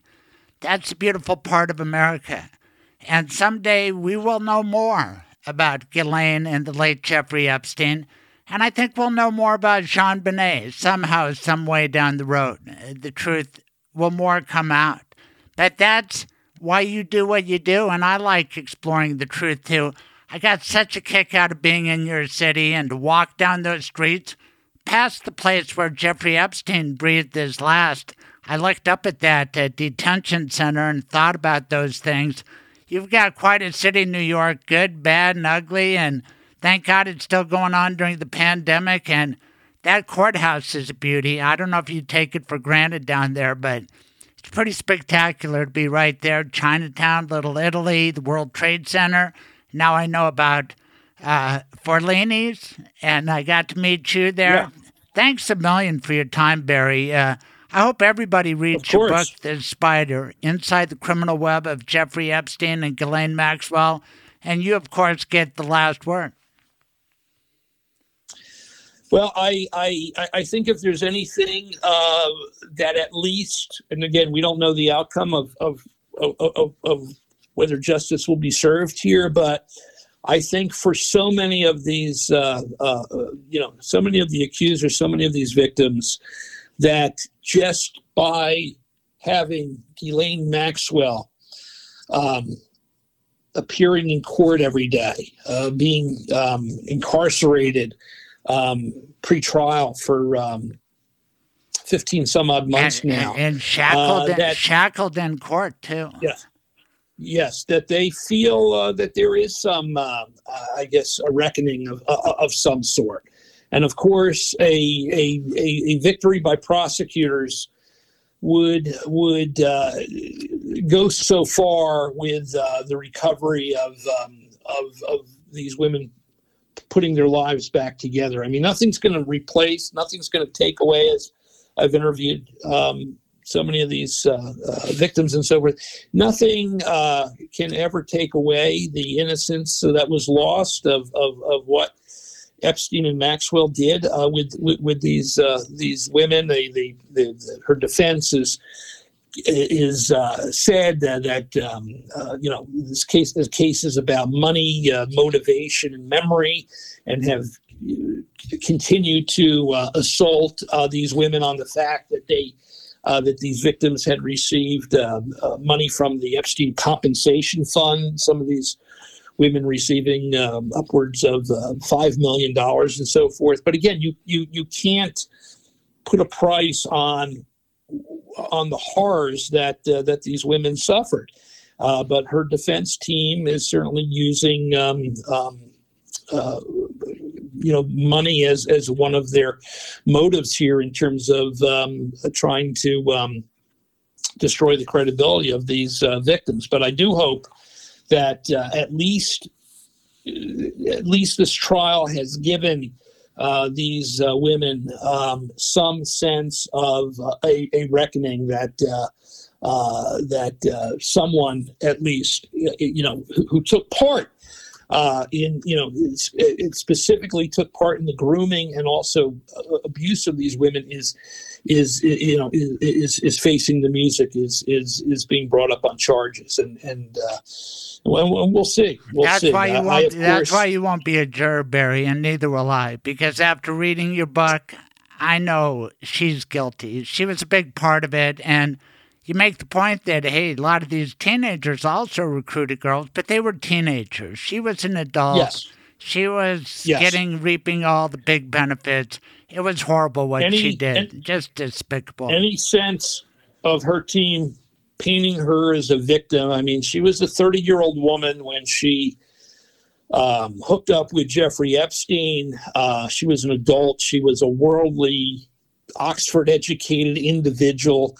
Um, you know, she But was she, not, but, did not but, uh, she was she was on tilt from her daddy's death and all the revelations about him and his crookedness and whether she believed it or not. I mean, these two collided, as you put it, Bonnie and Clyde, Sacco and Vanzetti, Klebold and Harris. I mean, they were just a couple of people once they got together.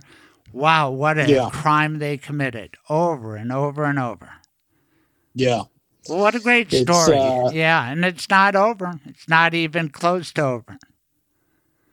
No, Okay. and, and hopefully through some of these, through some of the civil litigation, for instance, the, the Virginia Roberts Giuffre case, civil case against Prince Andrew, you know, we, every one of these civil cases brings uh, another Right. little piece of the puzzle forward. Exactly. The And, uh, Dershowitz thing and Wexner's still Yep, alive. yep. That guy knows everything. Maybe we could have a deathbed confession. But I do think, you know, Colorado, we're opening up a window for being able to sue uh, around the statute of limitations.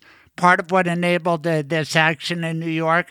I think it's fair because don't you appreciate, Barry, there's more systemic abuse of young people and uh, sexual targets than I was aware of. And I was prosecuted for 16 years. S- Some of what I read in your book really shocked me, and the revelations in churches and other uh, entities, the Boy Scouts. It's kind of rampant, and we gotta we gotta come to grips with that stuff. Yeah, I mean, I think uh, you know we we we've seen Bill Cosby go down, we've seen Harvey Weinstein go down, we've seen Matt Lauer lose his Charlie uh, Rose. his, his, his career, Charlie Rose. I mean, you know, this is a And a lot of these guys were at uh, at the parties of Epstein, right? And and Cosby lived nearby. Yeah, well, Cosby, we don't necessarily. I don't believe there was a true association. He was a neighbor of Jeffrey Epstein's Right. in New York. Harvey Weinstein, however, I have a photo in my book of of of Harvey, Jeffrey, and Ghislaine Maxwell in in costume at a um, at, at some type of uh, costume party. I mean, they were they were all friends. Um, he was uh, Jeff Jeffrey Epstein was also friends. I have a photo in my book of Woody Allen, uh, who um, um, w- was an associate of uh, of, of Epstein, and um, of course. and, and the latest uh, name I, that I- we're I all tell the learning about. stories of Bill Clinton and, and Donald Trump uh, is, uh, you know, in terms of how many times, you know, Bill, Bill Clinton has flown on the Lolita Express and and uh, the, extent of the partying and uh, socializing uh, between uh, Trump and Epstein uh, back in the day. You have you have to wonder about the message Donald Donald Trump sent as president uh, after Ghislaine Maxwell was arrested, in which he wished her well. I mean, you know, you have to wonder was that some type of veiled message to her? Um, again, Right, because you know, he probably really- thought he'd be reelected, and maybe he would be so bold as to pardon her. And is that uh, still within the realm of possibility? The guy's talking about running again. If people read your book, maybe they wouldn't vote for him because you've sized up Donald Trump. He's in league with Jeffrey Epstein, but it's conceivable Maxwell could be convicted, Trump reelected, and then Well, he, he could pardon her. Am I right? And and Trump, if if Trump were to achieve a second term, and it being a second term, he, he's going to do whatever whatever he wants without any any fear of of you know it's this final swan song uh, in, in in the White House. So he'll do he'll do significant damage uh, um, uh, left to his own devices. I love you know, for uh, exposing him too, and because that takes courage, and you travel in a lot of circles where maybe that's not appreciated. Am I right?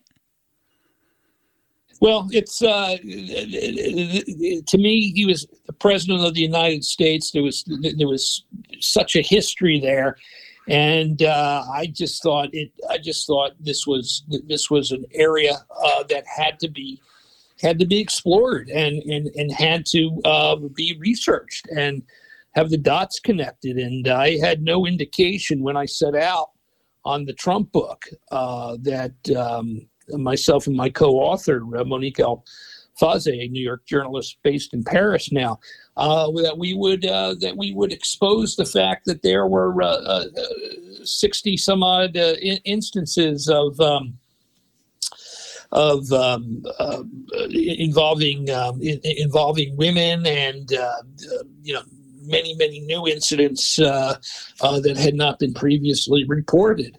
Um, You know, we So, could we could talk forever um, about this, but the kind of book yeah. you wrote about Trump was the kind of book written about Bill Clinton and all his women by a guy I interviewed back in 2015 named Roger Stone. You remember he wrote a book about all of Clinton's sexual misbehavior. yeah, Talk about a guy calling the kettle black. I mean, yeah, and another Florida character. We we could talk forever, Barry. I, I can't Sure. appreciate. I can't tell you how much I appreciate.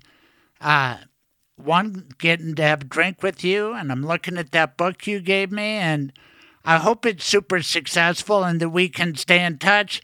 Uh, what do you think? Are you going to make a prediction on the verdict? Uh, you know, I I I have to say after after the reporting of the book, you know, I I, I do think she's guilty, and I and I hope that the uh, I hope the prosecutors are, are showing enough to the jurors to uh, to come to come to that conclusion. And uh, uh, you know, I, I'd be happy for us to have another conversation after we get the verdict in terms of uh, how all this plays out, because uh, I, I- do think.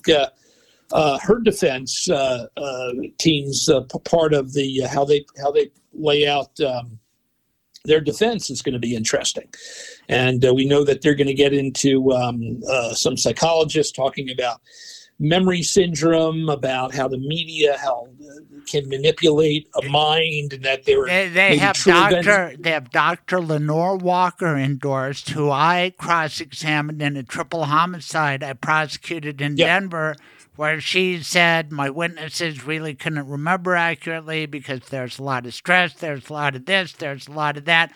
It was one of my most enjoyable cross-examinations, and uh, I, I don't think she's foolproof, and I'm not sure they will call her. Maybe they'll say, wow, the prosecution case was really brief. Maybe we don't need all this.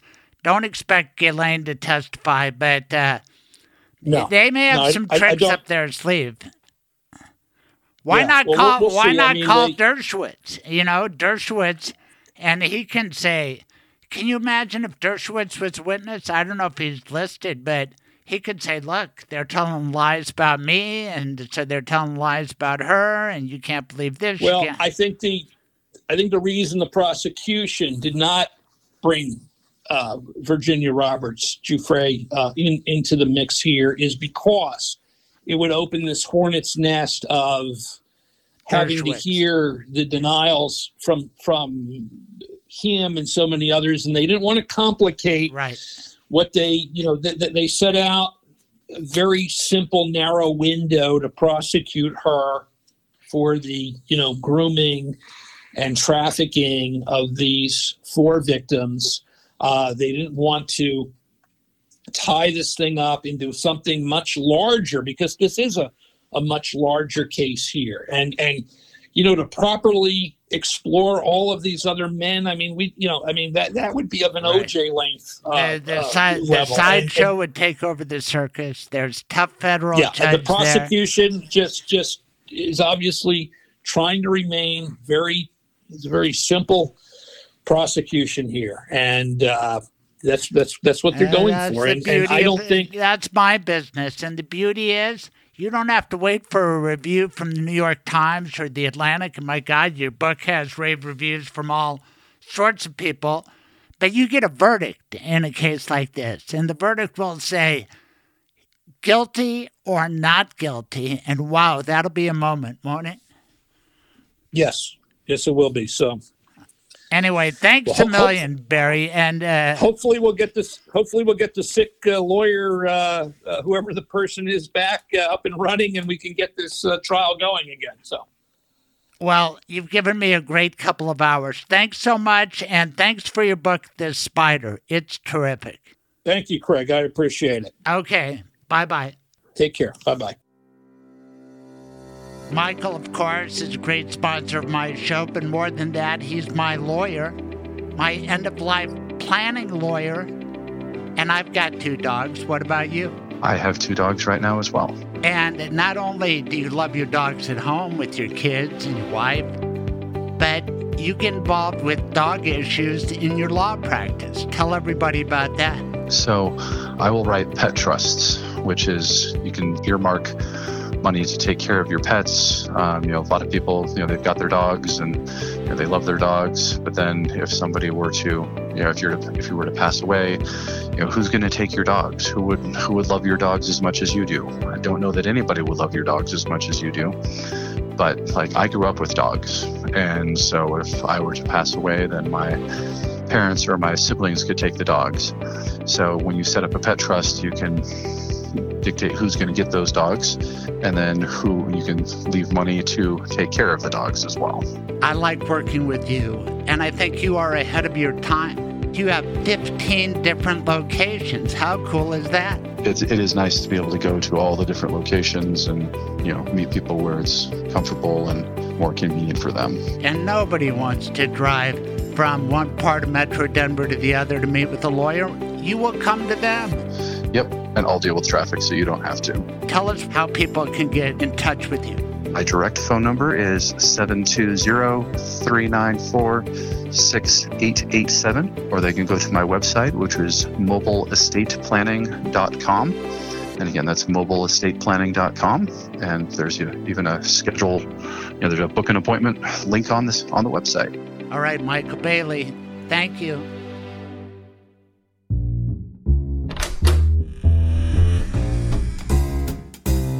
Welcome to Craig's Lawyers Lounge. Troubadour Dave Gunders, how was your Hanukkah? Hello, Craig. My Hanukkah was wonderful, and yours? It was okay. You know, we went out of town to celebrate the last part of it, but I want to talk more about you before we get to me, which, of course, is one of my favorite topics. How about you and your new internet presence on YouTube?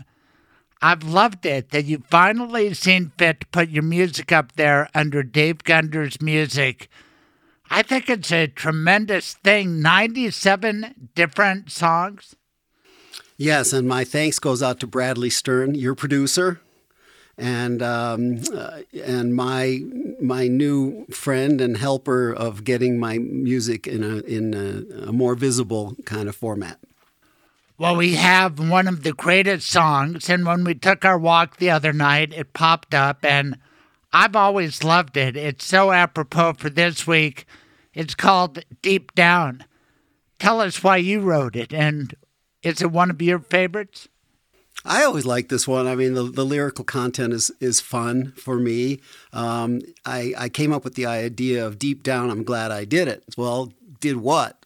Um, something that you had to pay for. So uh, I kind of worked backwards from the title on this one and, and uh, um, you know, imagined what someone might be sorry for, but then again, not really sorry for. Right. And it's like you have a little smirk on your face like yeah. a kid getting away with something. You exactly. know who had that smirk all the time? Who was that? Jeffrey Epstein. The oh. late Jeffrey Epstein. Not to put you in that class, but I'm just saying he obviously did everything to excess, which led to his downfall. And as you know, I went to the Ghislaine Maxwell trial. Did you know how to say Ghislaine? I do now. Ghislaine. And um, tell me about Ghislaine. Tell me about that trial. What? Oh, well, first of all, I had to go to New York City, which is a city that kind of turns me on. I know you feel the same way. And uh, I just was focused in the Southern District of New York. And we stayed down there when I say we, Trish and I, and we had great access to the trial for two meaningful days. There have been four victims who testified for the prosecution allegedly representing hundreds, if not thousands, of women. And looking back, I think they had representative samples here on Friday as we record. They put on Annie Farmer, who went on to be a psychologist, and she's very educated. Her sister kind of got involved, and they brought her to Zorro Ranch, one of their properties in New Mexico, and tried to groom her, but she really didn't go along with it. I watched a girl testify she used her real first name, Carolyn, and uh, she was a seventh grade dropout. She went for the money that Epstein always offered. She ID'd Maxwell as the person who was his second in command. And then they had two women testify under pseudonyms, uh, Jane and Kate. We watched Kate testify, and she's kind of an English sophisticate. This guy had houses in Paris, London, the biggest, nicest place, 8 East 71st Avenue or 71st Street, Upper East Side, eight floors. And uh, he was living the life of a billionaire, which he apparently was, which was odd because he was a dropout too. Anyway, it was so fascinating. And uh, I, I just think that uh, it's an important case for a lot of different reasons. Well, let's see. I'm I'm I'm I'm I'm glad you led into that because I was wondering, Craig, what drew you to want to attend that trial in New York, and also, why is it important um, for your listeners now? This guy Jeffrey Epstein is not just some oversexed uh, rich guy. His world collided with two of our most recent presidents Bill Clinton and Donald Trump. And he recorded everything and he got in trouble with Palm Beach. He exercised influence. You know, he got off on that case, even though they had him dead to rights in Palm Beach.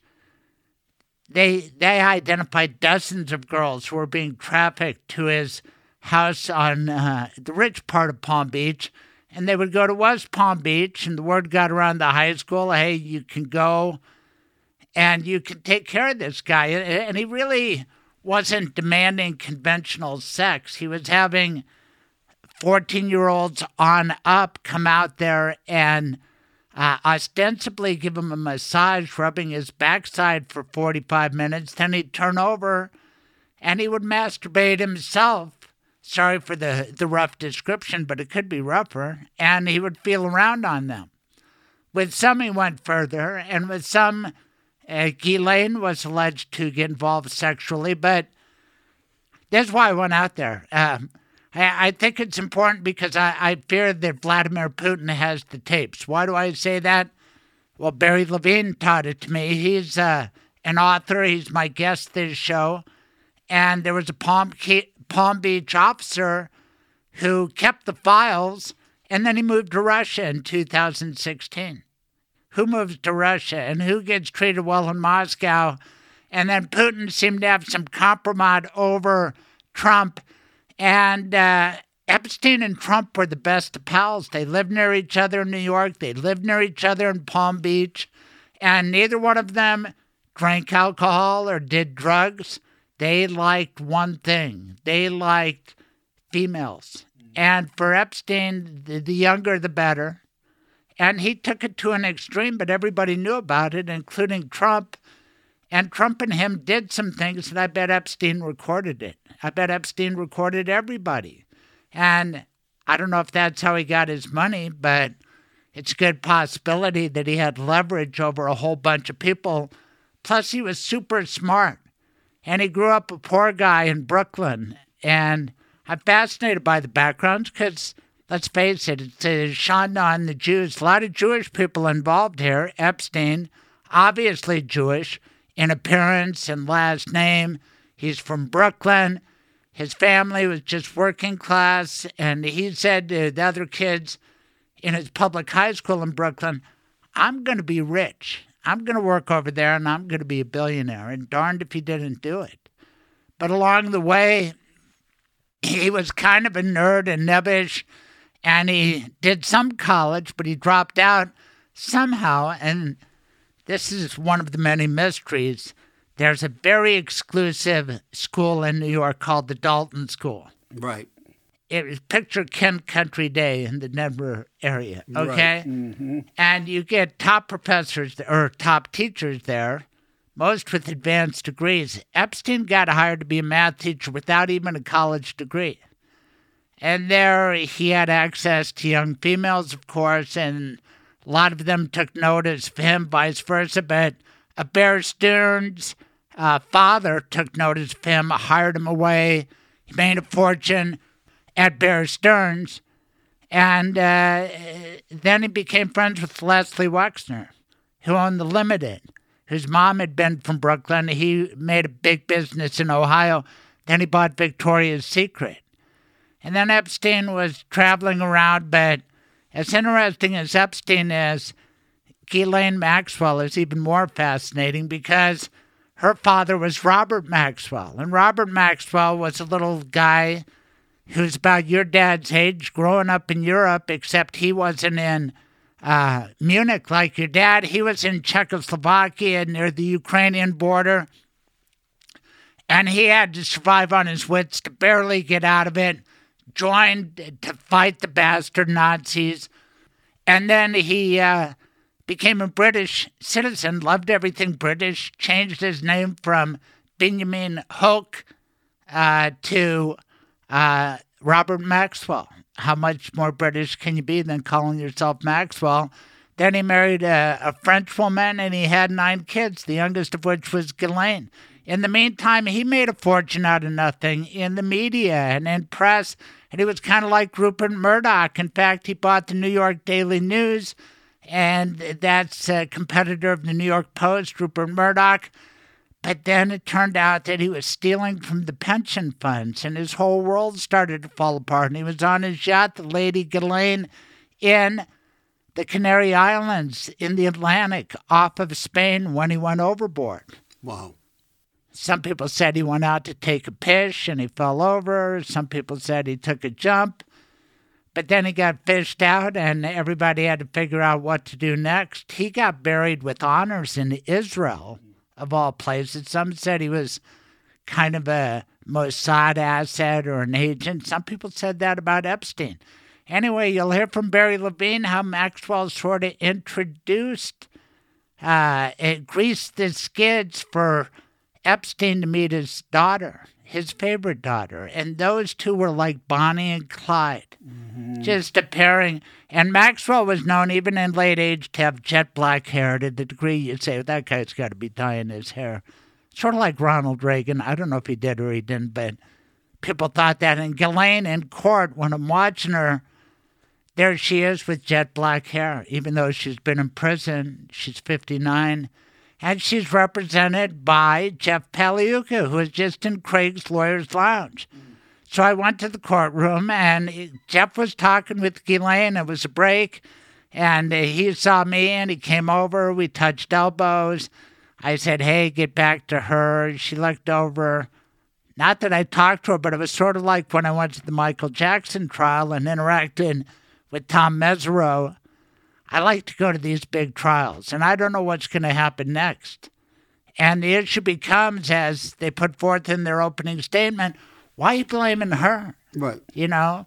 And it's, you'll hear with the fascinating interview with uh, Barry Levine that she wanted to be his wife. She wanted something more conventional, but this guy suffers from satyriasis, where it's like male nymphomania. And he wanted it three times a day. And she said, Well, that's okay, but I can't quite keep up with that. So we're going to have to find some replacements for me. And darned if that isn't what they did, which is sick, especially given that the substitutes were so young. And he paid a big price for it. And now she's shackled. Her sister and brother sit in the front row and two Denver lawyers, Laura Menninger and Jeff Pagliuca, who I've known for 40 years. I don't know Laura that well, but Jeff I do, and they're from Haddon Morgan and Foreman, same firm that represented Kobe Bryant, same firm that represented John and Patsy Ramsey. And this courthouse is so cool, the Thurgood Marshall Courthouse, Southern District of New York. I just love it. What's what's the building like? You know my favorite building in all of Colorado? I've said it so many times the Denver City and County building, which was a New Deal project, and it's got these unique, funky areas seemingly designed for pigeons, like almost pigeon roosting places. And we all know the steeple that goes up uh, on the city and county building that's lit up for Christmas. And then Mayor Speer's wife, I believe, bought the eagle for the top of it. There's a beautiful eagle, gold eagle.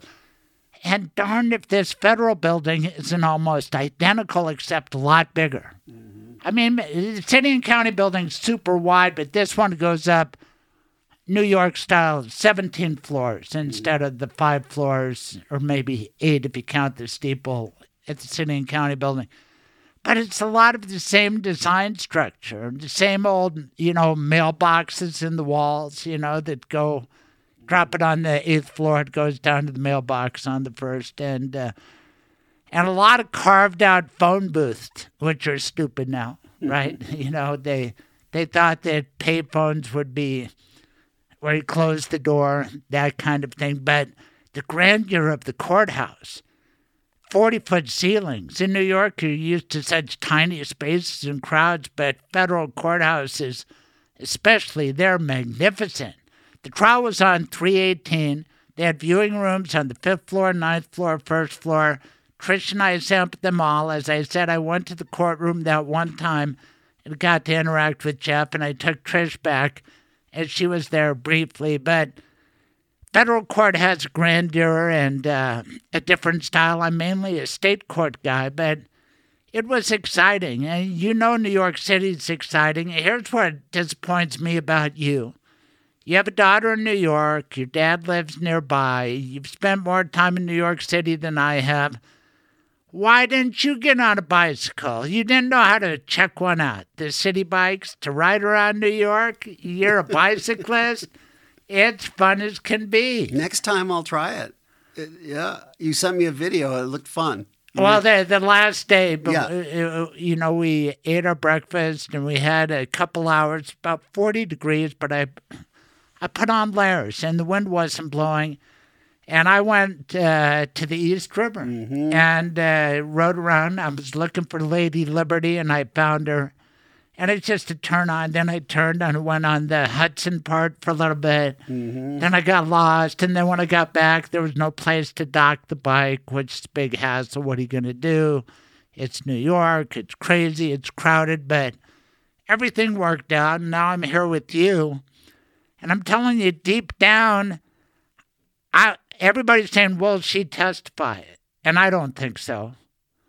One, I think she has a chance of acquittal, and she just got too many difficult questions to answer. But you know, she was gone, gone, gone, like in your song. And she had a love affair with Jeffrey Epstein. It was twisted. And she probably saw a father figure there. But they've never spoken out. And, and you wonder, like with a lot of great mysteries, will anybody ever talk? Will we know about all the guys? Will she ever talk? What is actually what is she being charged with? She's being charged uh, as an accomplice. Here's the thing if you and I commit a crime, like God forbid, to try to, you know, have sex with underage girls, even if I'm the perpetrator actually having the interactions, if you help me and you know what I'm doing, so with the intent to promote or facilitate the commission of a crime, you aid, abet, or advise. Now, what does abet mean? It means to encourage. But she was like the scheduler and whatnot. And then the good question arises because a lot of these 16 year old girls would uh, realize that they could get extra hundreds of dollars if they brought their friends. And what they would do is they would disrobe partially or whatever, do the massage thing, 300 bucks, maybe two or 300 bucks for the girl who brought you. And the word got around, and it was always in $100 bills. And so Ghislaine was kind of the manager, and she managed all the properties, and she was his second. But that is the defense. Why blame the women? And if you're going to blame Ghislaine, why don't you charge the 16 year old who brought 12 friends? Right? Mm. Didn't she have complicity? She knew what was going on. Right. She wanted to give money. She did it anyway. Just like Elaine, but on a smaller scale. But then you say, well, wait a second. They're kind of victims too, and they were only 16. Right. Ghislaine was a so called sophisticate. She went to Oxford. She's a socialite. Her dad was a, a billionaire until it all turned out to be a fraud. She had in entitled life. And uh, she was older. She should have known better. But the defense might be well, you can say that, but she was in love with the guy. And in opening statement, her defense attorney, not the, one of the Denver crew, somebody else gave the opening, said, since the beginning of time, women have been getting blamed for man's problems. You start in the Garden of Eden, and they're blaming Eve for tempting Adam instead of Adam for being the bad guy. And so it's one of those things. Why are you trying to blame her for all the sins of Jeffrey Epstein? Of course, all the stuff about her touching the girls and doing this with the girls and that with the girls. It's not helpful. It's just not helpful. And if I had to predict, I think she'll be convicted, but I'm not positive, which makes it a good and interesting trial. And if she does get convicted, what does she say? And among other people being accused, Alan Dershowitz, one of the most memorable nights of my life. I had a night with Alan Dershowitz at the Paramount Hotel, just him and me in a packed audience. I was on stage, the lights in my eyes, and he was so smart and we had a good bantering relationship and went on for a long time. I loved it. I had no idea he would be accused of being part of Epstein's crowd and partaking. Now he's denied it. There are lawsuits flying around about this, but that's why this goes deep. And to get out of that Palm Beach thing, as the fates would have it, in July of 2017, I got sent by my employer to the White House and I got to interview Alex Acosta, who is Secretary of Labor, but I knew he had been the Palm Beach U.S. Attorney. And he was the guy who had cut the sweetheart deal for Jeffrey Epstein. And on his finger, I, you and I don't wear ostentatious rings, but this guy wore like a Super Bowl ring with a big H in it, and it's it's Harvard. And I asked him about it. He must be proud of Harvard, you know and and he was because he went there undergrad, law school, everything. But Epstein, who never went to Harvard, but grew up a Jewish kid, probably picturing that the way you and I did. That's the epitome of an education. Oh my God, if a Jewish boy could go to Harvard and and then he became a billionaire, so he started buying things at Harvard and funding scientific research. He even mm. got an office for himself at Harvard and he started being friends with Alan Dershowitz, probably the most famous professor at Harvard Law School, him or Laurence Tribe. There are lots of them, but Dershowitz is famous. And he gets Dershowitz as a lawyer to work with Acosta, and next thing you know, he got a slap on the wrist for what could have put him away forever for all the women he had done in Palm Beach. And then, even after he served that little sentence, people start associating with him again. Not just any people, Prince Andrew, Bill Gates, uh, maybe Elon Musk. And then Ghislaine gets back into it. And it's quite a story. And it's told so well by Barry Levine, the spider. And you know what's cool? It's in New York to be entertained by a New Yorker and he said, Meet me at Forlini's. I don't know where Forlini's is, although I did walk by it the night before. When you go to the Southern District, you've got Little Italy on one side, you've got Chinatown on the other, you've got the World Trade Center. Forlini's, they shoot a lot of law and order segments. This is Foley Square, and right there is the detention facility where Epstein died and where Maxwell's complaining about rats. It's New York for all its glory and its ugliness.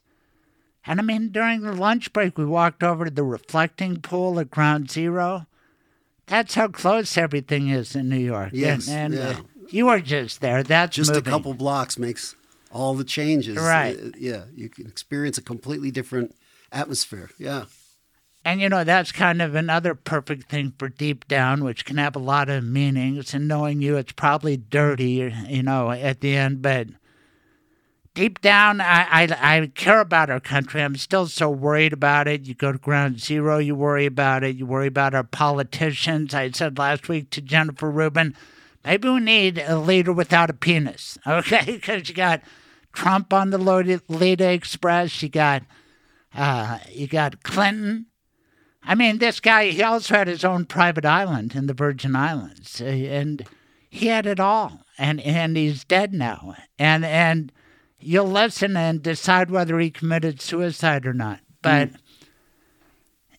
Deep down, this country's going to be okay. And uh, I've been yapping my head off. Thank you for letting me. And uh, thanks for uh, entertaining me in Craig's Lawyers Lounge. That's kind of cool. Craig, I like when you say deep down this country is going to be okay. That makes me feel better. I think so because you know what? I looked around New York, a lot of people of different backgrounds being nice. Uh, you read about crime and it is out of control, but the nice people still overwhelm the others. We have challenges. Um, we have a, a lot, but deep down, yeah. And uh, I, I, I can't think of a better song for Ghislaine Maxwell. What does she think? Deep down, is she glad she did it? Listen to Dave Gunders' song and you decide. Thank you. Thanks, Craig.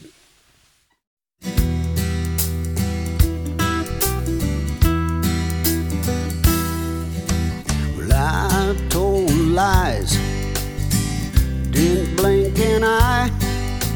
Sorry, Judge, I guess I should apologize. But I didn't know that old fishing hole was sitting out private land. Could you give me back my pole? And if you do, you'll never see me again. I'm dreaming of that trout frying in the pan. That's why I'm telling you, my friend. Deep down, I'm glad I did it.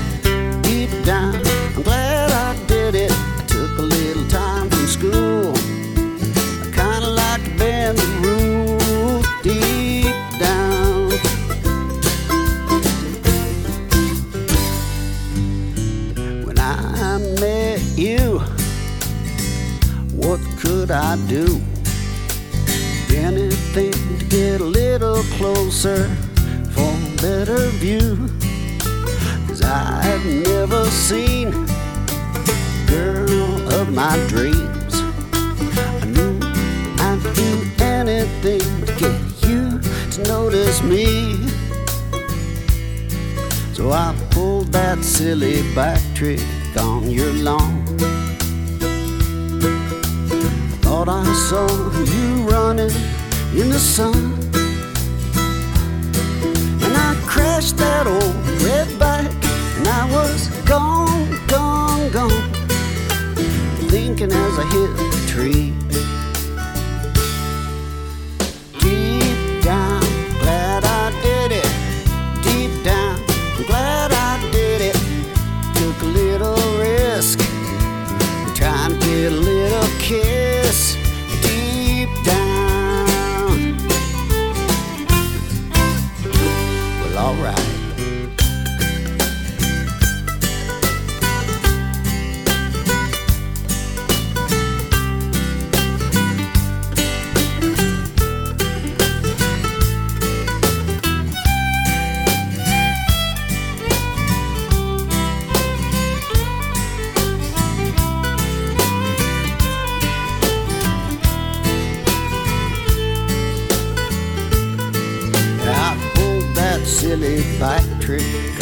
Lawn.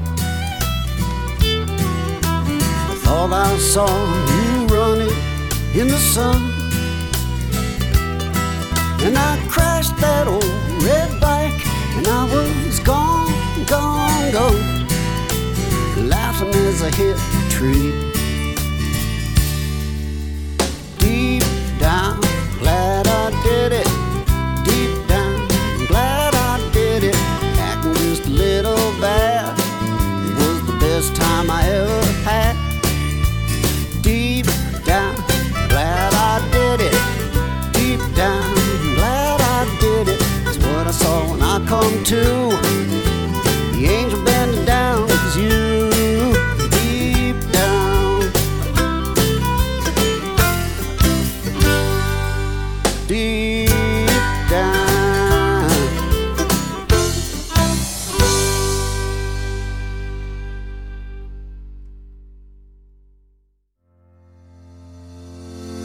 Bailey, a friend, a lawyer, a sponsor.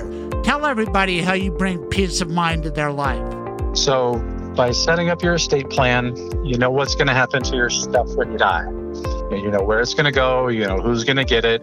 We've got everything in place, so we're not running to a court to try to get guardianship and conservatorship as quickly as possible. But then it's an orderly proceeding of things. So, you know, there's already enough chaos with the medical emergency, but the legal part of it and who can make decisions is all outlined, it's all set up. So there's it's like the the smooth transition of power. That's cool because you can avoid so many problems by having a medical power of attorney and discussing it with a smart guy like Michael Bailey because who should have this? It's probably somebody close. Who do you trust most among your children to make that call? These are the hard and good questions that you ask every day, right, Michael? Right. And if you ask them beforehand, when you're not in the middle of a crisis, then when a crisis hits, we're not trying to do crisis management and medical emergency and everything else. We're going, okay, we've got a smooth transition of power here. We've got a smooth who's in charge, and we can have that all flow so that we can focus on the care.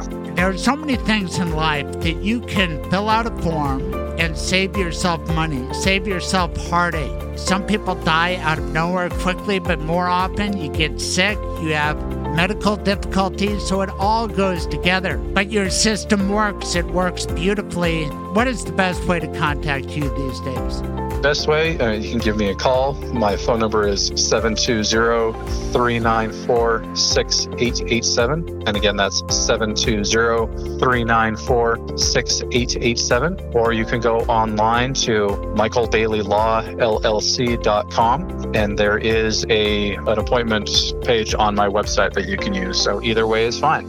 Thanks, Michael. Hey, if you like this show, please shout it out on your Purple Apple podcast app. It would be so wonderful if you would scroll down, spot that place to leave a five star review and your personal review. Kind words appreciated. Thanks so much. Tell your friends.